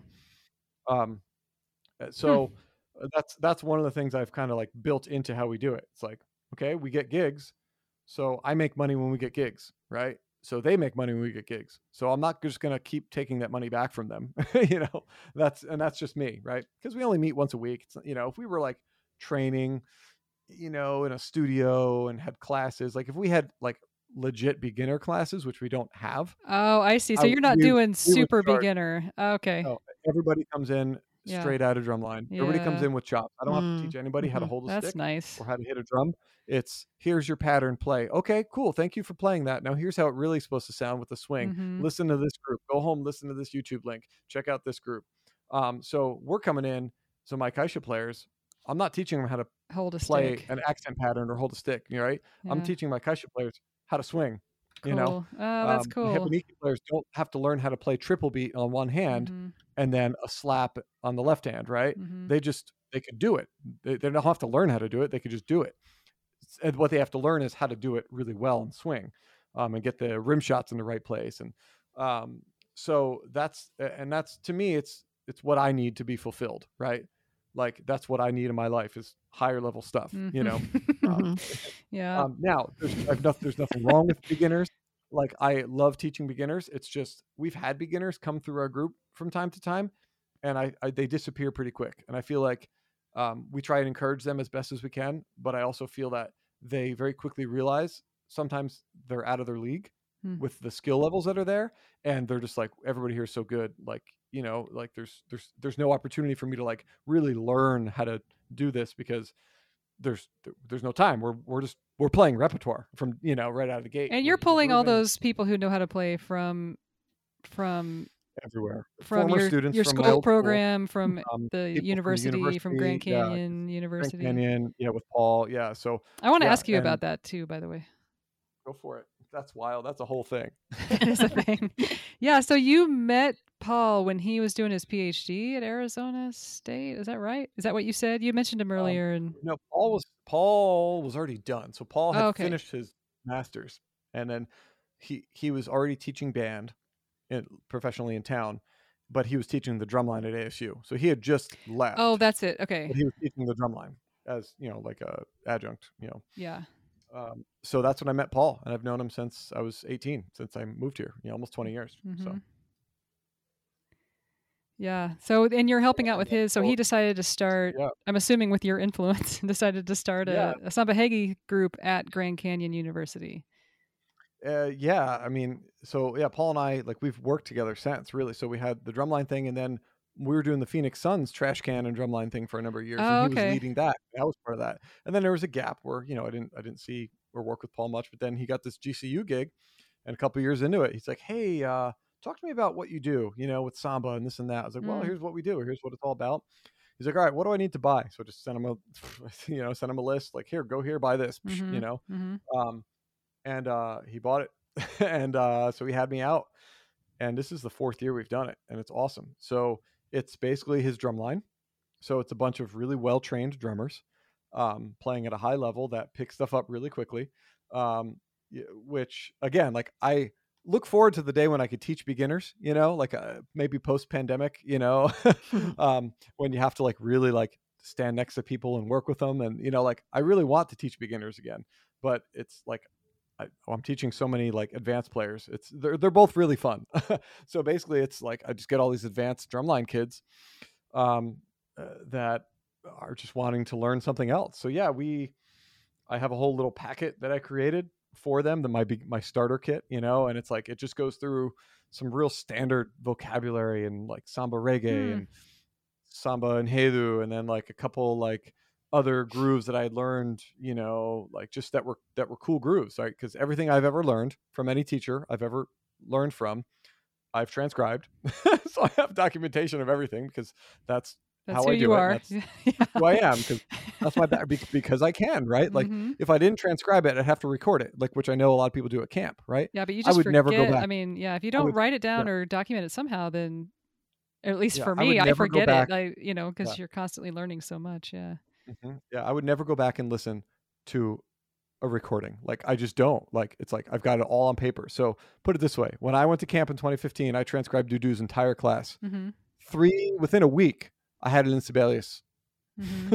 mm-hmm. fully done. Which See, but you you're one of those it, people who can transcribe on the fly. So, like for me, when the class is happening, I'm like writing it out. But like, if someone is playing anything, then I get distracted and I can't remember. You know what I'm saying? I'm not at that Yeah. point. Like you, some of you guys, Yeah, just I'm so impressed with you because you guys just stand on the side and like write it all out. I'm like, damn, Yeah. look at them go. I had to. Yeah, I have to listen. I listen to it later in my tent, and then I write it out then because then I can Mm-hmm. Yeah. sort of stop the recorder and write it out because yeah, I- I, don't have I that that fluidity. the repinique lick. Do uh Dudu taught that do go bat do go bat do go do go bat do bat do bat do do ga do do do bat do do da do go da go do go da go da bra, you know Mhm. um whatever. So he taught this repinique lick like that just randomly went in the middle of his arrangement. Um and that one I was like that's cool. That's a lot. so I had I got some video of that, but like during camp I was like filming it and then writing it out during camp and like you know confirming it. Yeah, but yeah. uh, that that one took a little bit of homework. But yeah, so like basically, I've got all you know, I've I have everything I've ever learned. I have on paper or awesome. on PDF. hmm So um, and some of it I lost the original Sibelius files, like Dudu's file. I don't have the original Sibelius file because it was on my old computer that crashed. Um, but um, so so with GCU, I you know, I have a starter pack that I only. I, I don't ever give out music until after I've already taught it too. Like uh, that's kind of a whole thing too. Having learned both ways, I think it's so important to just learn by ear. And and in in honor of Mark Lamson, who always yells at me, he goes, "Stop writing. I'll write it out for you when I'm done." You know, he's always whenever he's here, he's like, he's like, he's like, he just looks at me and he goes, "Get on your drum." I was like, "No, I'm, I'm writing it all out." He and he just he goes, "No," and he gives me like the cut sign. He's like, he goes, "I'll write it out for you," you know, because he's usually staying here if he's in town. He goes, "Write out over breakfast." I was like, "Okay." So um, he yells at me when I start transcribing during class, and he's like, "Go play." I'm like, "But I, I, I go play." Um, so, but nobody else does, so I get away with it. Um, so yeah, you know, I've just learned some things, and you know, I, uh, so I, I, I like to teach that way too. I don't like people writing stuff down while I'm teaching, which is funny because I hate not being able to write stuff down when I'm learning. Um, but uh, so uh, so I basically I teach as much vocabulary and groove as possible, and just go. I basically go through the packet, and then after they've like learned it, it's like cool. Here's also this packet if you want to reference it, you know, so you can kind of remember. Cool. Um, and then now there's been enough critical mass and turnover in that group, or you know, like so I've got people who are I started it four years ago. So Ryan, Ryan Hatmaker, my man, he's graduating. So he started in that his freshman year, and he's just done it for four years. Awesome. So he's bounced around. He's played caixa, he's played surdo, he's played repinique. Um, you know, he's played a couple different instruments in the ensemble. Um, so he he knows a bunch of the parts, and he's been a really good leader in the group. You know, because there's just critical mass. Like freshmen show up and they're like, "What are we doing?" And they're like, they just know everything. I was gonna say, do students uh, then become like the Hipiki Jibosa and kind of lead it themselves, or are you leading it? Or Yeah, no, I, I walk away. I do usually in the fall. I there's like a two week window. I come out and I do anywhere from three to seven nights with them, depending on how much we need. The first year, I think I did seven or six nights. Like I would drive up there at night at seven o'clock, eight o'clock at night, and right? Yeah. you know three, four nights in a row Mhm. sometimes. You know, and then come back the next week, and it was it was so much learning, right? You know, That's a lot. Yeah. It was like it was like camp. I was trying to bring that experience. Like we need to do this every day, and I'm just gonna. I'm, you're not gonna read anything, and I'm just gonna teach it all to you out of my brain. Um, so then, um, basically after that, you know, there's only a few because everybody was new that year. So at, since then, it's only like four or five new people every year, right?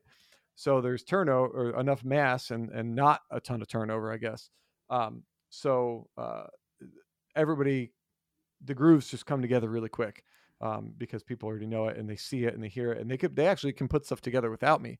My job now is like um, you know cleanup crew a little bit. You know, Paul Sure. has me come out to make sure we're doing it right. Does he? Does Paul? Does Paul involved with it at all? I know he's he's kind of the band director, right? He's directing everything, so he might not have time. As far as I know, yeah, he he might be around and help give guidance, but he kind of stays away. Mhm. Uh, and it's usually student run when I'm not there, and uh, he's running the band.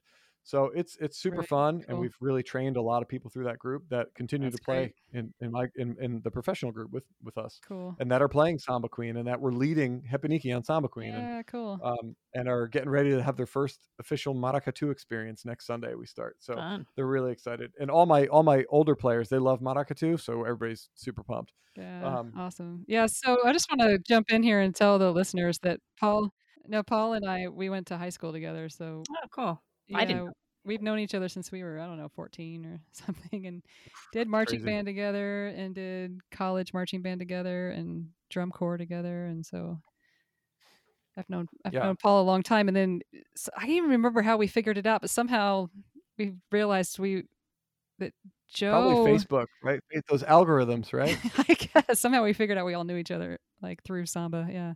hmm Yeah. So So yeah, the GCU thing's been really cool. Um, and they go and they play soccer games, and you know, usually soccer. We created it for soccer games, so they're in the stands and they play at the games, and they pump everybody up. And mhm. you know, we'll play. You know, they'll play like samba enredo just because it's fast and it sounds cool. You know, and we do that. We call the rock'em sock'em. You know, so they'll do like um, uh, they do these chants. You know, and they sing all these songs that were built that they created or they copied from other songs and put their own words to them, right? Um, and then they always like lead into something, and then all of a sudden we're like da da da da da rock'em sock'em rock'em sock'em just gonna check to check to good. That's like our our like quick easy like hit them hard get into samba you know without like a full on repinique chamada Sure, and all sure, the sure. responses. It's like just three four rock'em sock'em tack'em tack'em dude just gonna give them good dude just gonna just jumps right into it. Can you guys like- play during the so- like when do the referees kind of tell you like can you only play in between They could play when, anytime they want. Oh, so Oh, it's nice. NCAA, right? So there are no. that's why they have pep band, right? So in pep band, it's all has to be acoustic sounds. You can't have electric bass, I don't think, because it has to be acoustic, Oh, I didn't know that. non-controllable, right? Non-digitally Oh, controlled didn't music, right? Hmm. Yeah. So um, because anything. Anything coming from the announcers can happen in between certain things, but there's rules for NCAA. So they we can have 500 drummers drumming at a soccer game, and and and the NCAA really can't do anything. They could they could say, hey, it's a little loud, but we're not breaking any rules, as far as I know. I, that rule's Um, got to change at some point. yeah, but have fun while it's that's awesome. but it's cool, you know, and and it's super fun. We've uh, they did soccer in the spring. Normally it's in the fall, but they did it in the spring this year. So I got to go up and start the group again this spring and kind of give do some workshops, and then I went to a game and it was fun. Yeah. And they're they're they're killing it. You know, we we have a lot of I would say, and they know, and and Paul knows. Paul and I had this conversation. He's like, so how much do they know? And I, you know, I kind of showed him like the you know the the small gap between my thumb and my my my first finger. I was like, this is about how much they know. And I was like, and then I gave him the big wide arms. Like this is about how much I know. And then I said. I went back to the small finger. I was like, now this is about how much I know in the grand scheme of things, you know? So it's like, here's where we're at. I was like, there's so much more for me to learn still um and that that process never ends you know but i was like we can go so deep into so much of this stuff there's so, so much more repertoire Yeah. and breaks and, and variations and and groove we because it gets put together i don't want to say haphazardly that wouldn't be a good word um, but it gets put together quickly and they're not rehearsing constantly and they have a lot of things they do and and they're so busy you know they have drumline they have band they have yeah. the samba thing it's it's really it's, it's another ensemble it's like a it's like a pep Mhm, ensemble right mhm. on samba drums, you know, trying to do our best. Um, but the groove can always be improved, and they know, you know. So like when they come down to my class on a Sunday night, you know, and they're like, "Oh, okay, like we work on swing," you know. Um, we don't really talk much about swing up there, just because we don't we don't have time to, you know. And it, it serves a different purpose, you know. It's it's basically Sure. drumline Sure. on Brazilian drums with a Brazilian flair, you know. Um, you know, so we try and do it the best we can. Um, and you know, and we try and educate them and say, hey, here's here's what you're doing, here's where you're at, and here's here's here's the gap that we need to really fill in at some point, you know, but here's here's the gap in the learning and in the teaching right now. And, and as long as we know that and understand that, this is okay. Well, you know, yeah, you're giving them a taste of it, and they can, if Mhm. they want to Yeah. dive deeper, they can. No, that's they can come on Sunday nights. Uh-huh. and a lot of them a lot of them have and they can and they can come play samba queen and a lot of them have. Mhm. um so it's uh it's cool. So that's kind of that's what we do there and and it's been super fun. Um you know i've been really really fortunate to have that opportunity to go to go do that and you know, I've got, you know, of course, I got all my ASU maroon and gold, and then you know, I got to put all my purple GCU Lopes gear on when I go up there, and Then you're blue and know. white for your. Mhm. yeah, samba, blue and white. and- although I do, although I do have my my rainbow uh, pride samba strap, Ah, which nice. my my son loves. My kids love rainbow. We have a we have a pride flag, and I don't think they fully understand like what a pride flag is, right? But they Sure. the, they kind of do, you know. Um, but uh, they love it because it's rainbow. Awesome. So although my son just jumped and pulled on it and he ripped it off the uh, flag, he broke the flagpole. other day. So currently we have no flag up. Um, we had the ASU flag up and then we put the pride flag up, and now there's no flag because it's broken. So Hey, Joe, you mentioned a little bit um, about your bomba group. Can you talk a little bit how you got into bomba? Yeah, yo tengo un grupo de bomba. No, um, no, I am not going to attempt to continue the conversation in Spanish. But uh, so, oh, how did I get into bomba? Dom Moio, you could blame him. Um, uh, you know, uh, so he was my drum set teacher and sort of you know hand drumming teacher in university, and um, you know, uh, sort of started. Ex- I started exploring some of those things, like just hand drumming, right? And oh, there's the, all the Cuban styles, you know. Okay, we could play mambo, or you know, we could play son cubano, and you know, there's, you know, you could play, you know, uh, you know, tumbao pattern, right? That's a, your your standard Cuban Mhm. pattern, right? Um, and then I started learning guaguancó from him, and you know, and and Columbia and yambú, and um, and then it dove, and you know, we learned like very little bomba. It was basically it was sika, you know, bat gungudum, bat gungudum, right? Which, you know, most, you know, like most of us didn't really realize, you know, the pattern that makes it out of Puerto Rico often is bomba sika, because it's it fits really well in tempo and in dance bands. Like some of the other patterns just don't sound good like in a salsa band, right? But Mhm. sika just feels good. You could play like da da da da ding ding ding. It's got a cool bell pattern you could play over it. It's it's you know it's syncopated enough, and it's not too fast. It's not too slow. It's not you know um, it's, it's not in six. You know, um, so it works really well like in dance bands and salsa bands. So that's most of like what we learn in the states. It's just but we just call it bomba, right? Mhm. So like it was like okay, cool. I don't think I learned that there were many styles of bomba, and then um, uh, but that was like my my influence. So like Dom like hooked it up. He's like, this is cool, you know, and like and that was it. You know, I was like, okay, cool. So then you know, like anything, like like Scott has a story about maraca Maracatu. He's like, yeah, I had this teacher, and he's like. I don't know anything about it, but this is cool, and you should check it out more. You know, it's like I learned. I learned one pattern. I was like, that's cool. I want to learn more. You know, so I had a I had a band back in the day uh, towards the end of university and, and post graduating, um, and it was like a Latin fusion funk. You know, I'd say like Ozomatli meets like I don't know, I don't, I don't know, like not quite cumbia. You know, it wasn't as cumbia as Ozomatli, Mhm. um, but uh, it, I, I don't Latin jazz, a little more Latin jazz influence on it. So, um, but it was fun, uh, and we'd play some Puerto Rican styles. And the singer in our group was from Puerto Rico, Jaime Bolfil, my homie. Um, and uh, so he was in town doing his master's degree, and he sang in a group, and he was like, dropped this album on. He's like, you got to check out this album, Afro uh, Afro Boricua, right, with the William Cepeda, who's an amazing Mhm. trombone player um, from the Cepeda family, Family, and mhm. and um, he also plays conch shells, and he's like totally kills it. So he's got this whole crazy Afro world Latin jazz bomba influence group in, in Puerto Rico, which is amazing. So he dropped this album on me. He's like, whoa, that's cool. It was all like bomba and plena, and I just I didn't know how to consume it. You know, like it's like when you don't know, you don't know, right? Like you could listen to, you know. Um, like any samba album, uh, you know, and you just don't know what you're listening to, you know. You're like, Mhm. I, that sounds cool, but I don't know what it is, you know, um, until you start learning. So I didn't really know how to consume it, and then finally in like 2011, I think, I think it was 2011 was the first time I went. I went to Puerto Rico with my wife, who was my fiance at the time, in 2007. Um, and then uh, yeah, 2007. I went to Puerto Rico to like a, va- a vacation spot with her Mhm. and her parents. Her parents took us down there, and I bought a set of panderetas. We were driving around in this area, finding this guy who made drums, Charlie Vega, and it was cool. And I also had my buddy Beto. Somehow I had his number, probably from this guy Jaime, who I knew. So I had this other number. So we're trying to get a hold of him. I had his name, and we stopped at a surf shop. And this lady's like, "Yeah, I, I sing in his group." I was like, "What? It's crazy, small world, right?" So like it just never ends. Um, so then uh, I buy these panderetas, you know, the pleneras, and and uh, I take him home, and I didn't really know. You know, Charlie showed me a couple things, and uh, that was the end of it. I was like, okay, cool. And we played a little plena in, in my band that we have. You know, we played a little bit. We'd pull them out sometimes. Um, and then it was like a big gap. You know, I was doing my master's, doing all sorts of other things, and I was teaching at the community college, and you know, uh, it was a big gap in bomba and learning. And I went to Cuba in 2008 and studied a little bit there, and then uh, all of a sudden it was like 2011. I was like, I want to go to Puerto Rico. Was like, I'm going to figure it out. And I had found this guy, Beto Torrens, who's like now like mi hermano, you know, like he's, you know, he's like, he's, we call him Tio. He's Tio Beto. Mhm, Like he, mhm. my, my kids call him Tio. Like that's how he's family. Mhm. Um, and he's, when he comes here, he stays here and he gets woken up at like 7 a.m., which never happens, right? By, from our kids, they're like rolling in on Tio, you know? Um, but, uh, so I, I literally like I've been following him on MySpace.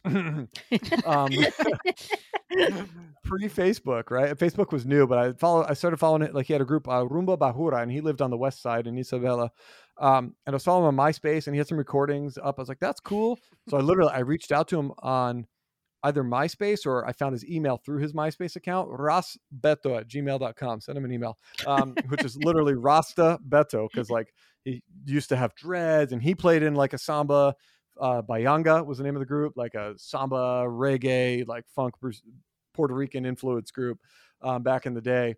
Um, and you know, he had crazy long dreads like back in the day and total, you know, studying Brazil too. Like long story, like we're like, I don't want to say we're the same person, but like we are like, we're like brothers for sure. Um, and uh, so I reach out to him. I was like, Hey, I'm coming. I want to come down to Puerto Rico and study bomba. He's like, what? You want to come here and study bomba with me? You know, I was like, yeah. It's like, okay, let me know when you're here. So we, you know, we stayed in communication and I went, I stayed in this Airbnb. Well, no, it was a hostel, San Juan hostel. And it was in like, it was in a housing projects unit. Like I didn't know at the time, like this isn't somewhere like it was not a neighborhood most Americans would feel comfortable walking in. And I was like, yeah, this is cool. Like doing my thing. You know, there were like armed police officers with like AK 47s, like on the street corner. Like when you come downstairs in the morning, you're Mhm. like, oh, hey, what's up? You know, it was wild. Right. Um, and it was just a house. Like this guy, Fernando turned, he bought a housing project, right? They, I guess they got sold off to private ownership and he bought a third floor apartment and turned it into a hostel. it was the cheapest place I could stay. You know, we were like, we were so. My wife and I were super house poor in 2011. So I was like, just getting to Puerto Rico was uh, an expense enough. Um, I didn't rent a car, so I had to call him every time I needed to go anywhere. I walked around. I walked through this neighborhood all the time. I walked everywhere.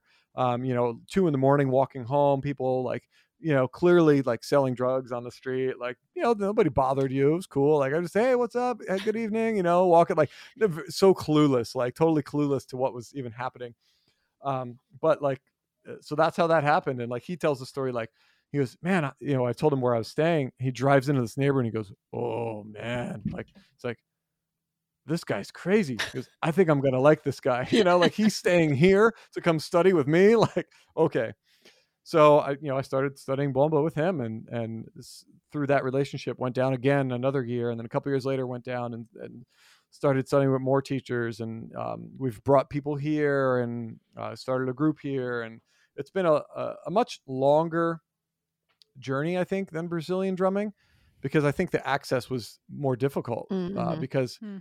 Brazilian drumming you can do as long as you have 13 drummers or four drummers, or and you know you don't have to have songs, right? Because there's so much involved with the drumming, and there's breaks, and you can learn a lot and transcribe and and you know study with people, and there's so many different grooves, and we also had the dancers and we do gigs that way. So it was like a different access point for us. And it was a little it was already a little established too because uh you know porangi had been here doing uh, liberdade.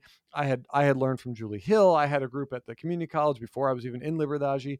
Um and so like it was it was already sort of established. We're like there there's no bomba here you know um in phoenix and there there's a bunch of puerto ricans but like i've always wanted to start a group. But the problem is like you can't really do bomba without dancers and then you Mhm. also can't do bomba without songs. Like otherwise you're playing doon ginkity doon ginkity goon ginkity on, on with 10 people playing the same pattern for 10 minutes straight and you're like okay what's next? You know? Like you you absolutely like samba is amazing with song samba is amazing with parades and floats and dancers but samba also is amazing with just drums because there's voices you know it's it's a drum line you know it's it and there's melody within the drum. There's a lot you can do, Bomb- yeah, without a there's so melodic can side. Yeah. yeah. and most of our groups do that and maybe have dancers but a lot of our community groups don't always have songs you know maybe they'll work with, with like uh, carl's group works with the his band right uh, jinga Mhm. right? They sometimes do collabs and you know different things um you know like there's like outlets for that.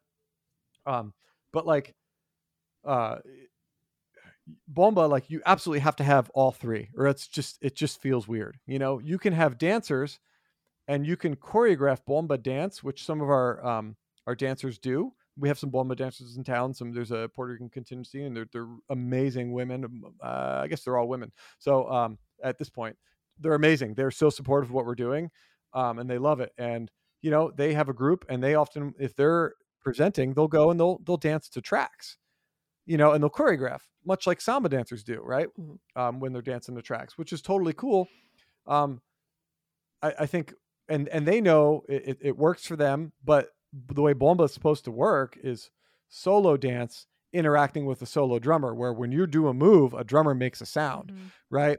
Where samba, you can choreograph and there's different breaks and there, you know there's a lot more happening in the drums, you know, so you can choreograph stuff to that. Where like with bomba, unless you're trying to catch the the primo or the the subidor, right, the um, that specific drummer's calls, unless you're trying to you- you have to work really hard to try and choreograph something to match what you're hearing in the solo drum.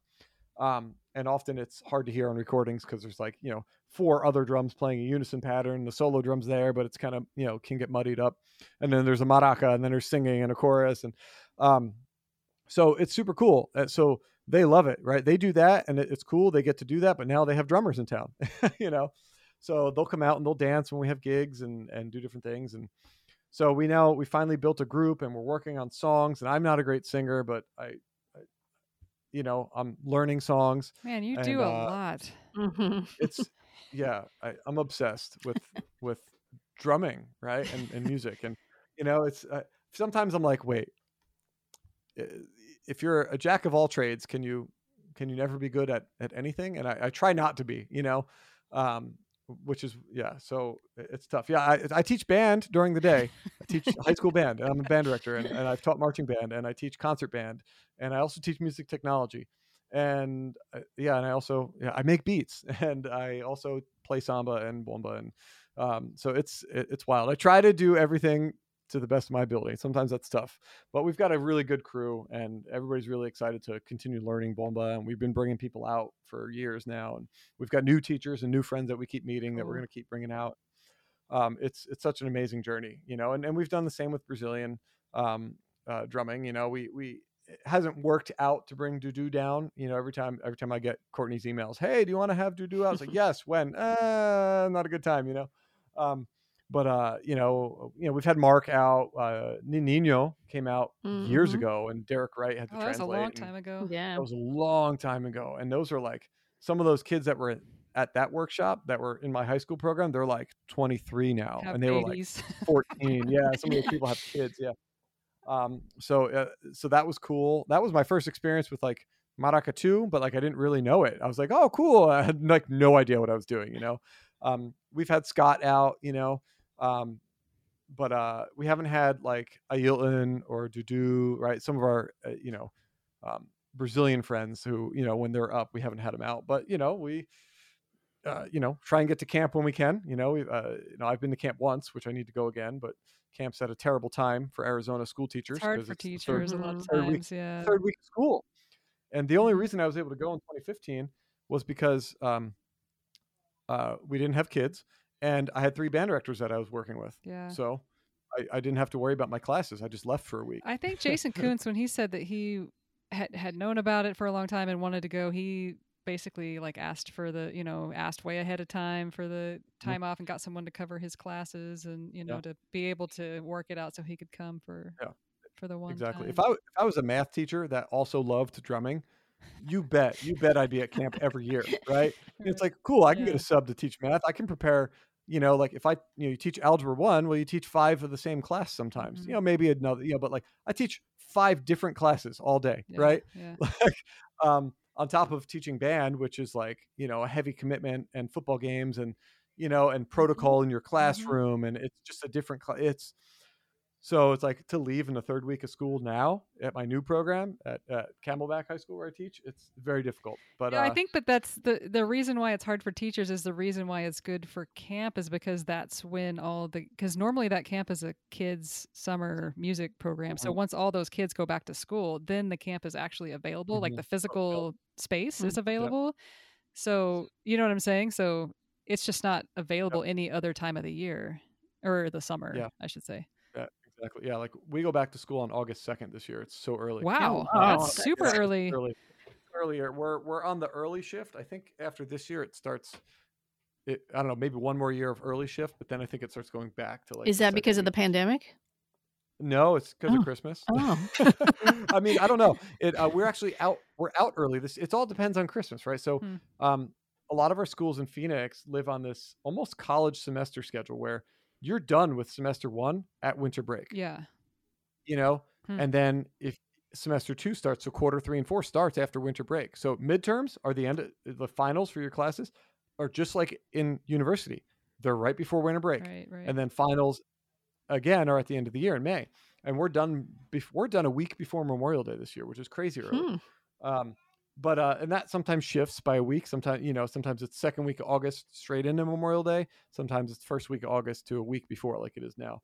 But uh growing up where i grew up in new jersey we started after labor day which would be great. If i was teaching in new jersey you bet i'd be at brazil camp every year. I'd be you know in the last couple weeks of summer band camp wouldn't have started yet it'd be great. Yeah, I work at a Um, community college that starts after after Labor Day, so I've got Yeah. usually that's great. tons of time. Yeah, yeah that's uh, that's awesome. So it's it's definitely a weird environment know, so but i get done early and you know right, but right. yeah it's a, it's a weird thing but it works so one day i'll get i'll get back I got a question to you about your. You've got sponsors. Your, um, is that Meinl, Remo, Vic Firth? Some others are sponsor your Yeah. group. Yeah. So no, my I mean, Meinl is, is they've been really really good to me. Um, uh, German uh, at at Meinl has been really amazing, um, and uh, I sort of fell into the products, you know, and it's a, it's a long story, but um, we did have a conversation uh, about some of the some of the things, and you know, some things should hopefully will get passed on to manufacturing and design folks.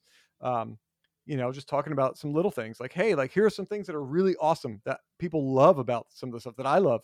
then it's like, here's a couple things which just might need to be updated. You Mhm. know, it's like as you beat stuff up, you find stuff where you're like, you know what, like this could be better this way. You know, and I think I, I would hope that that's that's part of why you have people on your team so you can you know you can get that feedback you know and they've been really good to me um and uh you know uh, th- their product line as a whole is really amazing right Their i mean all across are the great. board yeah, cymbals are amazing um they're they're hand drums right i've got a set of Meinl uh tumbadoras and they're absolutely amazing they sound beautiful and they're not even like top of the line drums they're the the marathon which is like you know sort of like a matador drum from lp but they sound way better than matadors right? And they, they're so rich and full and Mm, you know like i was when when buying them i was like should i get like the really really nice ones the woodcraft ones? And my buddy beto in puerto rico is also a Meinl artist he's like dude just get the same ones i have. So we literally have the same drums the leopard burl they're beautiful drums not only look but sound. Um and uh yeah so that's kind of the deal. Uh, Meinl's been been really good um really responsive and That's uh, cool. you know it's it's cool and you know they super supportive you know when we're doing workshops and uh you know I, they yeah they're super supportive and I, I can't can't blame them you know? Um but uh yeah i mean all the endorsements they're they they trickled in you know? It's like i definitely feel like when i was younger i was you know it's like you're trying to establish yourself as a musician a gigging musician. So it's like all right like how can i get endorsements?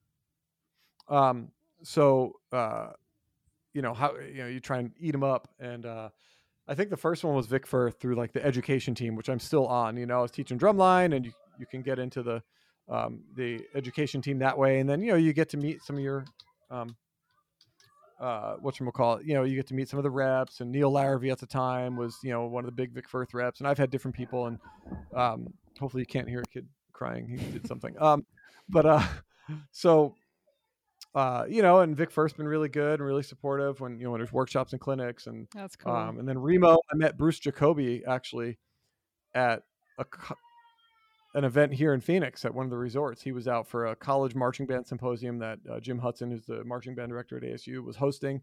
That at the time my wife helped put together because she was working for him. And um, I met Bruce Jacoby, who was the Remo education rep at that time, and we were just talking, and he's like, "So, you want a Remo endorse?" It was like one like I didn't even ask. He's like, "So, uh, when are you going to be on the team?" I was like, "Uh, now," you know. So he gave me his card, and I called him, you know, sent Right him an email. on. So that was like total like them approaching. Um, Mapex Majestic was uh, a long connection through ASU through Mm. uh, Chris Hankins hmm um, who's now like way up in in uh, KHS Music, which is the parent company, and he's like way up. Right? He started as like just like the Mapex Majestic like drumline rep, and then kind of kept moving up, and so he's like way up in corporate, you know, based in Tennessee, Nashville area, and um, and uh, so uh, you know, I ran into him at NAMM, and we, you know, finally like finally was like, hey, you know what, like, wh- I want to be uh, I want to be on board. Like, let's talk about this relationship we've had for 10 years now that, you know, we've never done anything with that we've always talked about like, Hey, if you ever need anything, let me know. It's like, well, let's, let's move forward. So, Right you know, on. it's, it's great to be able to support their, their products and use their products when I'm out gigging. And, you know, I've got a killer Mapex kit, you know, I, I, I love their hardware, their snare stands, their drums are, they sound absolutely awesome. Um, and then, you know, their keyboards uh, have really been redesigned in the last, you know, five, six, eight years or whatever. And uh, so I've got a bunch of their keyboards at school, which is cool. So when I'm ordering new stuff, I usually get um, Majestic keyboards. They sound absolutely amazing. You know, their their their hardware, the frame is nice. You know, it's like it's there. You know, there's good stuff about everybody's equipment. You know, so it's like Mhm. you know, um, you know, there's, you know, like Adams just finally redesigned their Voyager frame. I, I, I did hear that. So, you know, it's like people like, yeah, I love Adams. It's like, it's like, except these concert frames, you know, it's like they've, they've been weak for years, you know, so like they finally just redesigned it, you know? Um, so it's like, okay, cool. Like, you know, products change. That's cool. 'cause They you listened. know, yeah. yeah, at some point, you know, someone listened and, you know, some of the drums change and, and Meinl, Meinl was like a long haul, like just like, you know, I reached out years ago when Chris Brewer was the only rep and he's the cymbal guy. And, um, he's like, well, we're trying to hire a drum person and we're just not there yet. And then a couple, you know, a year later, we still haven't hired one. Then a year later, I emailed back. And this was like 2008, nine when I Mm. reached out first. And that was like, that was the access. So like, I, you know, I had been playing on Brazilian drums. I had played on some Contemporânea stuff and it was good, but it was di- super difficult to get. Yeah. Um, right. You know, you couldn't get it here if you tried. And then, you know, I'd been, I played on some of the, uh, some pearl drums and, uh, you know, and then I played on the Meinl drums. I was like, these are way better, you know? um, you know, so I kind of just moved in a direction of stuff that I, that I liked that was also really accessible, you know? You could actually um, get. hmm and uh, so you know i just kind of moved forward with that and you know and that relationship has been great you know and they've really supported me and been been excited and you know when i make videos now and they'll they'll post it up they'll you know edit some things into them and post them on the instagram and or facebook Oh, right on. it's been cool Yeah, yeah. Cool. Yeah. Good. so that's I think back when uh, they came out with their, you know, Brazilian drums was when the Lions were around, and i they think sent they were yeah they sent the Lions um, here in Portland a bunch of um, shout out to Brian Davis, uh, Mhm. brian davis a bunch of drums, and those guys tried them out and then gave them their comments back. But yeah. Yeah. Mhm. So no, it's been cool. So those that's Cool. the endorsements, you know, and like some of them were kind of like right place, right time. Some of them were me being very pestering. My, like I will say, I will. Meinl was like, you know, the grease, grease the squeaky wheel, like for years. You know, just like yeah. had to be just had finally like it came together, right? That's a good Um, general lesson, I think, for people and me in particular. Is just go after what you want. If you know what you want, like just Yeah, freaking get after it. Yeah. Yeah, and yeah, and sometimes people like, well, how do you have all these endorsements? Like, I asked, you know, like if you never ask, like, Yeah. you know, like Remo was very much right place, right time. Yeah, so you know, I think with anybody, like with anything, it's like you know, sometimes people you could look at other people's success and be like, oh, what are they? You know, they have all this stuff. It's like, well, what have you done? You know, like it's kind of like like yeah. have you tried? You know, have you at least Mm-hmm. tried? You know, like you know, and and a lot of my connections too. I, I think a lot of them. I would not have had some of these endorsements without my connections to the schools. I think that's a big Yeah. sell for some of the companies because Mhm. I'm I'm using product with kids. Kids buy product. We buy product in mass amounts Mhm. with school. Mm-hmm. You know, so it's kind of like that thing too. It's like I'm uh, because it's like if you're it's hard if you're not a touring musician and you're not in Modern Drummer magazine once every quarter.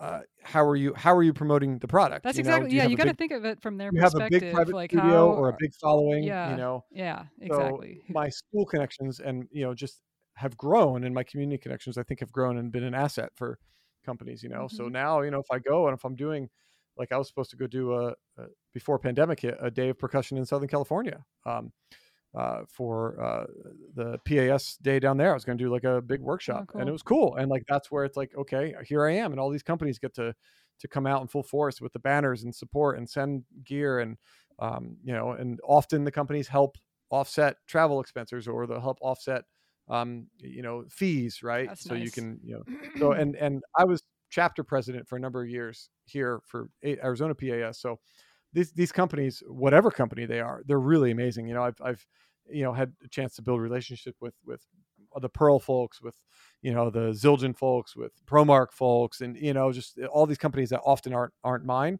but um they're they're really good. They're really supportive of their artists, and you know, That's you know, and they re- they're especially like educational artists too. You know, they because they know they're, they're that's there's a lot of work in those trenches. You know, um, and there's you Yeah. know, there's a different level of artistry and skill. Yeah, that's cool. Well, you know, as we start to wrap this this interview up and land this plane, um, do you have any recommendations for people who are out there running groups? Maybe they're teaching at school. Like you've you've done a lot Uh, of really cool things. I think other people aren't doing. Like I said, you, you know, you've got these sponsorships that we just talked about. You also are able to play your pay your players. Um, you're involved in a lot of different things. Yes, I, I mean, I think it- find what works. Like what what's worked for us here has been our model, right? Um, and I don't know if that would work everywhere. You know, we have a unique environment in the city, but it works for us here, and it works for me. You know, as a as I would say, as a professional musician. You know, like if I wasn't a professional musician and professional educator, like you know, I might be okay just being like, yeah, cool, come on, we'll just teach whoever, you know, because I just want to drum with people. Like I want to teach beginners, but I also want to drum with people who are like really, really good, you know. mhm. Um, and and that, for me, it's an outlet to to really do some high level stuff, and um, and it's fun to put put into practice things we've all learned at camp or learned from our teachers who we've brought out, you know. Um, you know, but like Scott Kettner says it, I think in his book, his the Maracatu book, he's like, yeah, you know, you don't have to, you know, blah blah blah blah blah. He goes, just get some friends, get my book, and start playing through it, you know, and just just drum together. Like that's kind of the way he put it. Like just get some friends and start drumming, you know, and that's mm-hmm. how our bomba group sort of started. Just like a couple people who are like, "What is bomba?" It's like, dude, it's dope. Let me let me let me tell you all about it. and that's how Sam Pena was like, dude, I knew nothing, and then you just you dropped it on me. I was like, this is awesome. I'm in, you know. So you know, finding people that are that can get hooked on it, you know, drummers. I I, I would say people who used to do drumline really like drumming. Well, if you really like drumming and you really like drumline and you don't want to teach marching band anywhere, because that's that's how people continue that outlet. You know, they they teach marching band. Yeah. right? Yeah. And if you don't want to continue doing that or you need a break, that's a really great opportunity to start a samba group Mhm. or a Brazilian percussion group, right? Because it's so similar in approach as far as Mhm. like the chops and the arrangements and um and the, the just what it really embodies. It's parade music, you know. Um and uh so uh, you know, find people that are like you and you know like if, if you have a drumline background it's okay to have a drumline background and it's okay to play square for a little bit Until you you, know, figure it out. yeah. and, but you know, but then two years in, it's not okay to, to, to send someone to camp. It's not okay to not call, you know, some of the guys uh, or people right who are in the states, like like Mark or or you know Michael Spiro or or Scott, Georgie, you know, Georgie yeah, Georgie Georgie Bay, yeah, he's in the states, right? It's like at some point, it's I would say it's it's not okay to not call some of those people or not have Brian Davis out or to not connect, you know, um, at camp or you know take the opportunity to bring Dudu out or you know Ailton when they're in town and um, like you know keep learning, keep moving forward, and uh, you know, and uh, I think that's what we've done. We've we've been able to do that, and I'm I'm guilty. We haven't really had a lot of Brazilians out in Phoenix, um, so uh, you know, I would say I'm second generation, you know, removed. I'm twice removed from the source, um, which I don't love. Although, you know, I had a chance to study at camp, but and I always try and tell people that, like, you know, like my GCU students is like, you're learning this groove from me, who I learned from Mark, who probably learned from someone in Brazil. So you're three times removed from this already. So I would say That's good you call point- that out. I like that you call that at, out. at this point, it would not be safe for you to go and start your own group somewhere and start teaching all this repertoire. You know, like you got to get closer to the source at some point. And Mm, mhm. you know like i am I, I, you know, I am one step removed from bomba on all of my learning. You know, I've learned all of my bomba from Puerto Ricans, mostly in Puerto Rico. Um, you know, um, and they always say, you know, I, I, I do get a Puerto Rican passport, and and I, I I'm an honorary Puerto Rican, and they call my house the embassy sometimes. Um, uh, but you know, it's uh, it's try and get as close to the source as possible, which we've tried to do, and sometimes it's hard. Sometimes we're guilty of not doing enough.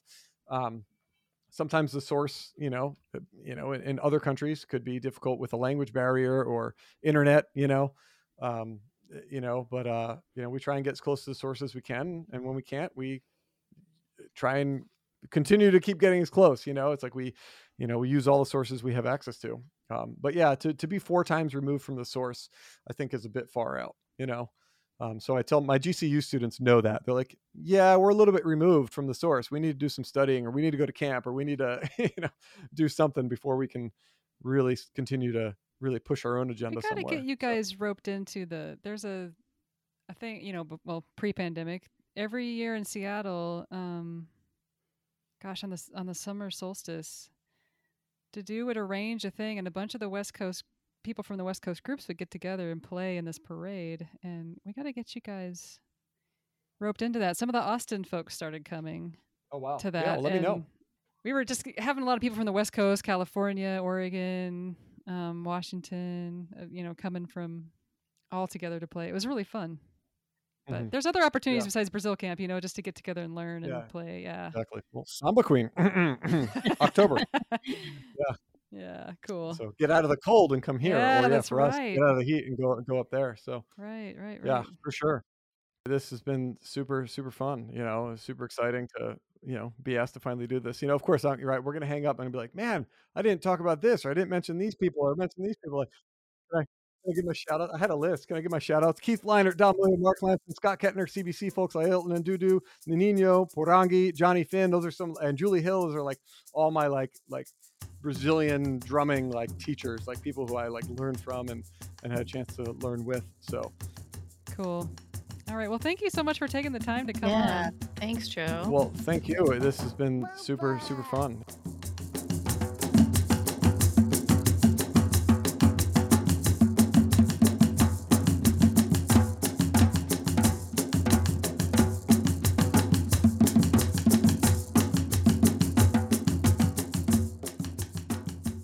All right, that was Joe Goglia, now living in Arizona. If you want to learn more about what he's doing, you can check out his links.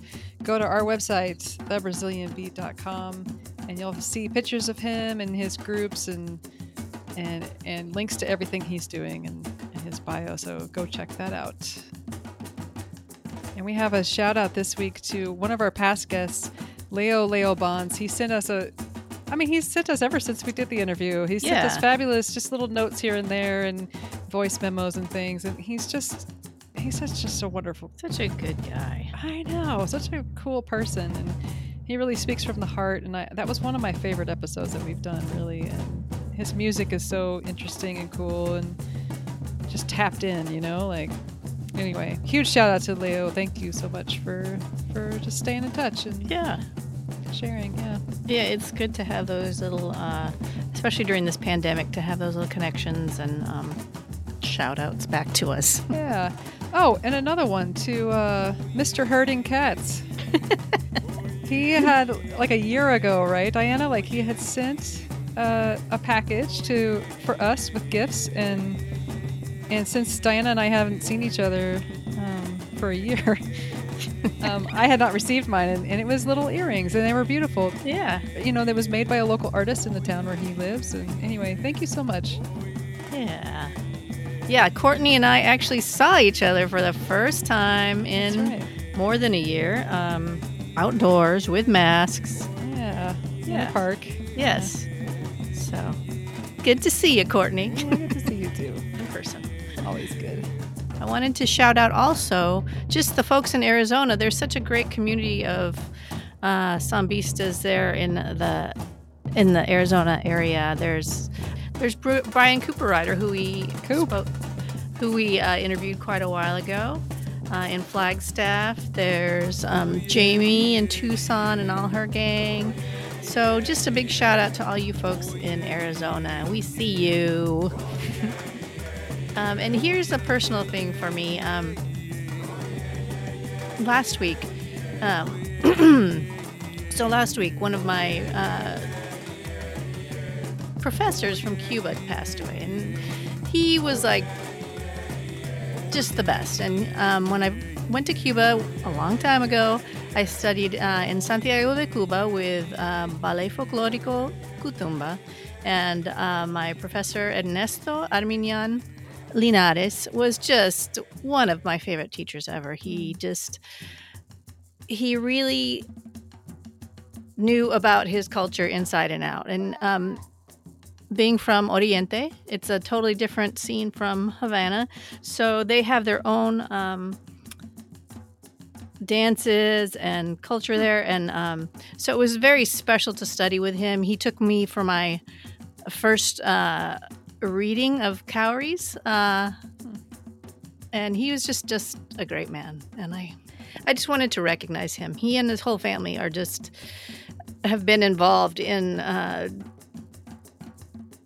music and dance in Santiago de Cuba and the area um, for eons, and they just are the best. So, shout out to Ernesto Armiñán Linares.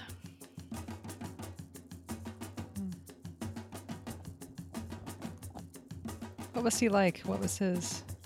Was he a dancer? Was he a drummer, or all He- of the above? He well, he danced and sang, and he his lectures on just you know the different um, different dances, and like he would talk about Gaga, he would talk about uh, Vodou, he would talk about uh, popular music, and he yeah, so he would he you know he just knew everything about.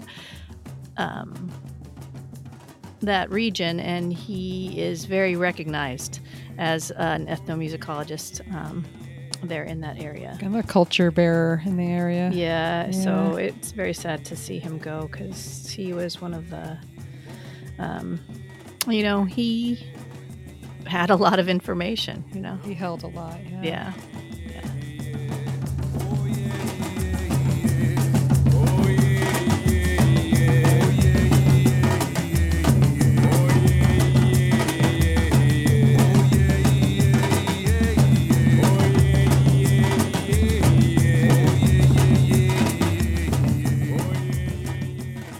I've been really enjoying over the past um,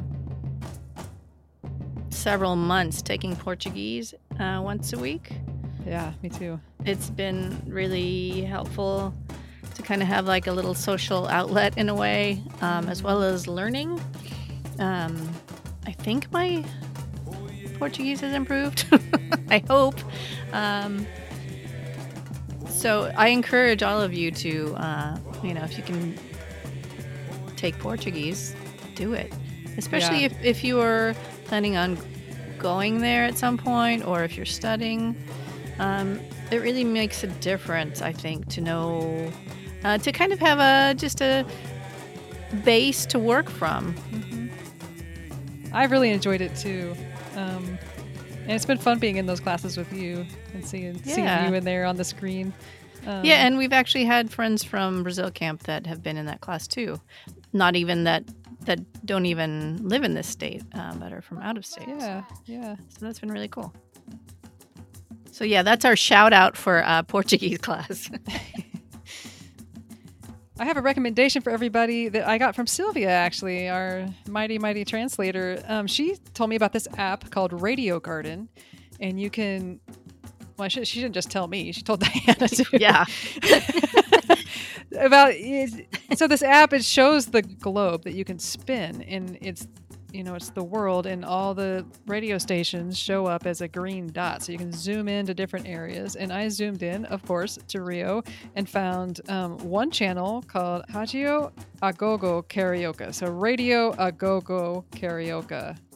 Check that one out. It's just basically samba and Heidu all day long, all day and all night. It's a wonderful way to wake up in the morning. And then there's Radio Viva Usamba, which is also another one. That's more like popular music, pagode type type songs. So yeah, they're both super good, and uh, yeah, I highly recommend that. My recommendation has nothing to do with Brazilian music or Brazilian culture. Oh yeah, is it like ice cream or something? no, it's actually um, also my guilty pleasure. oh, Over the pandemic, I've started. Uh, I got sick of all the shows I was watching on Netflix and just bored, and like it was the same old, same old. And I watched everything. Um, and I I tend to like foreign uh, shows anyway, so I started watching uh, Korean programs, and I just like I kind of am in a exclusive Korean uh, drama uh, and reality or variety a kind of show now. I, I even have an app called uh, Viki TV that's for uh, uh, Asian um, programming. So that's been it's been really cool because it's opened up this whole new uh, thing for me. You know, it's like shows I've never seen before. Although now I, some shows I like so much that I watch over and over again. wow. yeah, they're just like kind of. I do that with other shows too because like they're just so comforting sometimes. Hmm. So yeah. Um, So, yeah, in Korean. I kind of have like started my Duolingo Oh, nice. and listening stuff, yeah, and listening to stuff. So we'll see how far I get to that because I'm also doing Portuguese on Duolingo. But yeah, that's my recommendation. If you have nothing, you know, if you get tired of what you're watching, watch something totally different. Like, Completely off. Yeah. yeah, uh, I've also started watching. I was watching some shows from Turkey as well. Oh, So, cool. Yeah, so Yeah, you know that's one thing that's kind of cool about this radio station too is that you can go to the Middle East and listen. Yeah, to something. wherever. You can go to Siberia and listen to something, or it, you know Tibet or wherever. It's it's pretty cool that way. way. So if you need any recommendations on uh, Korean shows, let me know. I, Diane. I can give you some. Awesome. So, if you guys need drums and gear, check out gosamba.net. Um, I am selling out of stuff, but I'm also getting a big order coming in. So, um, hang tight and and keep watching the website gosamba.net. I mean, there's still lots of straps and sticks and a few caixas and things, but um, I But saw yeah. that that shiny green uh, caixa that was it a caixa that uh, Terry Oh, yeah. got. Terry, yeah, Terry Tambori. Shout out to him, man. He's a a, a great guy too. He uh, yeah, he buys buys stuff and takes pictures of it and sends it to me, and yeah, he's great. So another uh, recommendation is a new Brazilian uh, podcast that we've been listening to, um, also from the Pacific Northwest, at least half of it. It's called Massa, Brazilian Music and Culture, with Juliana Cantarelli Vita and Skylar Weldon. And um, they are uh, they just started, so they only have a couple episodes uh, out, but they're taking topics um, um, and discussing them pretty uh, extensively. So, like yes, the, la- it's the last, so good. yeah, the last couple episodes were about uh, candomblé. Um, so, yeah, they're not really long, um, but they're just really informative, and uh, yeah, it's great to have another Brazil, a new Brazilian music uh, podcast out there as well. I feel So- like what they're doing is is is the perfect complement to what we're Yeah. doing. I mean, because they're taking deep dives into the culture and talking about all these things that you and I really. I mean, we're not part of of Brazilian culture. We just like it, and they're just do. He's an ethnomusicologist, and she is too, I think. And they, anyway, she's Brazilian, and they do these deep dives into the genres and how it influences influences pop music and and how candomblé like what it is and where it comes from and all the way back to you know slavery bringing um, africans from different parts of africa to brazil and they talk about the whole history of that and i think the fir- the next two episodes are also going to be on candomblé Yeah, the sacred next, music so um, yeah, it's. I think she said the next one specifically on uh, music from uh, Recife, where she's from. yeah it's Yeah, such and- a great podcast Yeah, I'm and they really just- impressed Yeah, they discuss how, you know, candomblé, you can find it in popular music and talk about the bell patterns and you know the different, just all the different parts. Yeah, and they're um, you know they're both academic, so they take it kind of like on that tip. Um, so you can also find them on their website, Esse Foi Massa, E S S E F O I M A S S A dot com. Um, like I said, they only have a couple episodes out, but uh, yeah, you should start listening to them. Highly recommended. Yeah. You can find us at our website, thebrazilianbeat.com. You can email us at brazilianbeat at gmail.com. You can find us on Twitter at brazilianbeat1. You can find us on Facebook at the Brazilian Beat Podcast. You can also find us on Instagram. And we are on YouTube, so follow us on YouTube as well. Well, thank you everyone for listening, and uh, we'll talk to you next time. Ciao, everybody. Hope you liked all our uh, recommendations and uh, let us know what you think about those items.